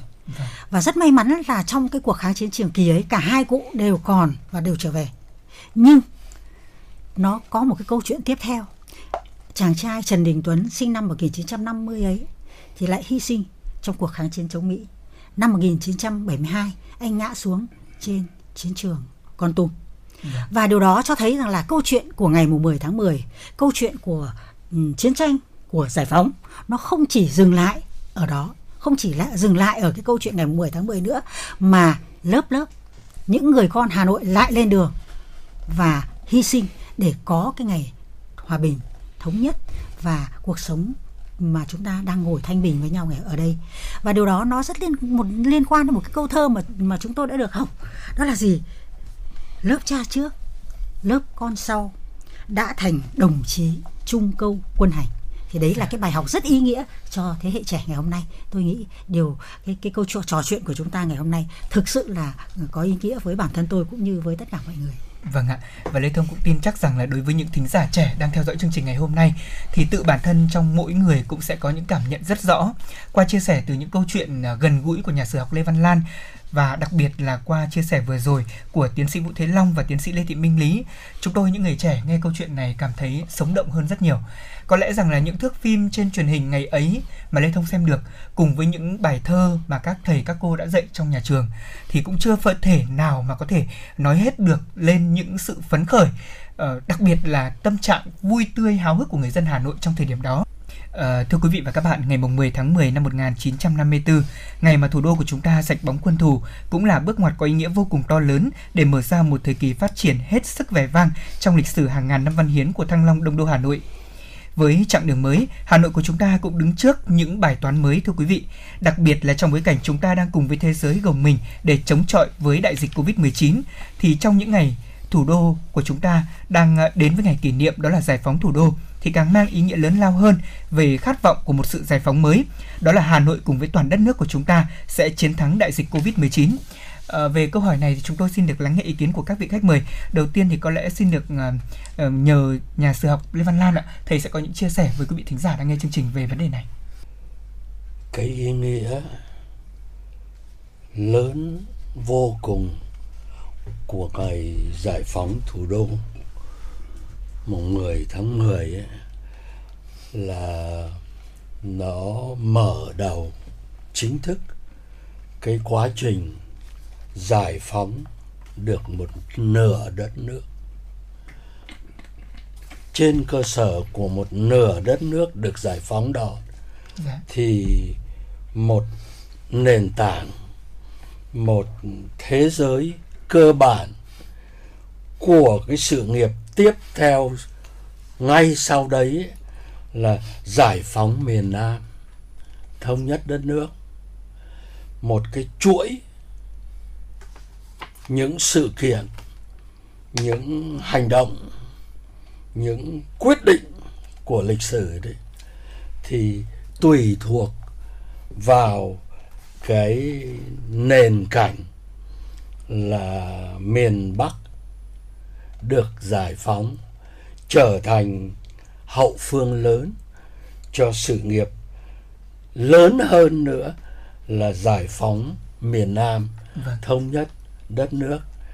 Cái ngày mùng 10 tháng 10 năm 54 ấy là ngày mở đầu cho cả cái chuỗi cho cả cái tiến trình cho cả cái diễn biến của lịch sử 20 năm 30 năm sau đấy dẫn tới cái sự nghiệp thắng lợi, huy hoàng chưa từng thấy bao giờ trong lịch sử, không chỉ của dân tộc ta mà đất nước ta mà còn là ở trên quy mô tầm cỡ của toàn cầu, toàn nhân loại Vâng ạ. Xin được cảm ơn ờ, nhà sử học Lê Văn Lan. Chúng tôi cũng xin được lắng nghe ý kiến của tiến sĩ Lê Thị Minh Lý về câu chuyện này ạ. Vâng, ờ, chúng ta đang chúng ta đang ờ, thảo luận về chủ đề ờ, chiến đấu giải phóng. Thì trong cái bối cảnh hiện nay chúng ta đang phải chiến đấu với một kẻ thù vô hình. Và kẻ thù đó thì nó lại còn ờ, có một khía cạnh nào đó nó rất là nguy hiểm, nó lại còn nguy hiểm hơn cả những cái những cái bối cảnh chiến tranh nữa. Và và và chúng ta phải luôn luôn chiến đấu, phải luôn luôn chiến đấu. Vì sao chúng ta có được ngày mùng 10 tháng 10? Hai từ khóa tôi nghĩ rằng rất quan trọng, đó là sự đoàn kết. Sự đoàn kết, sự quyết tâm, sự đồng lòng, sự chung tay thì chúng ta mới đi đến đích được. Với kẻ thù Covid cũng như vậy, phải đoàn kết, phải luôn luôn bên nhau và như thế chúng ta sẽ tạo thành sức mạnh. Bác Hồ đã từng nói là trong cái cuộc kháng chiến ờ, chống Pháp, Bác Hồ nói rằng là nếu để cả một bó đũa thì không bao giờ có thể bẻ được.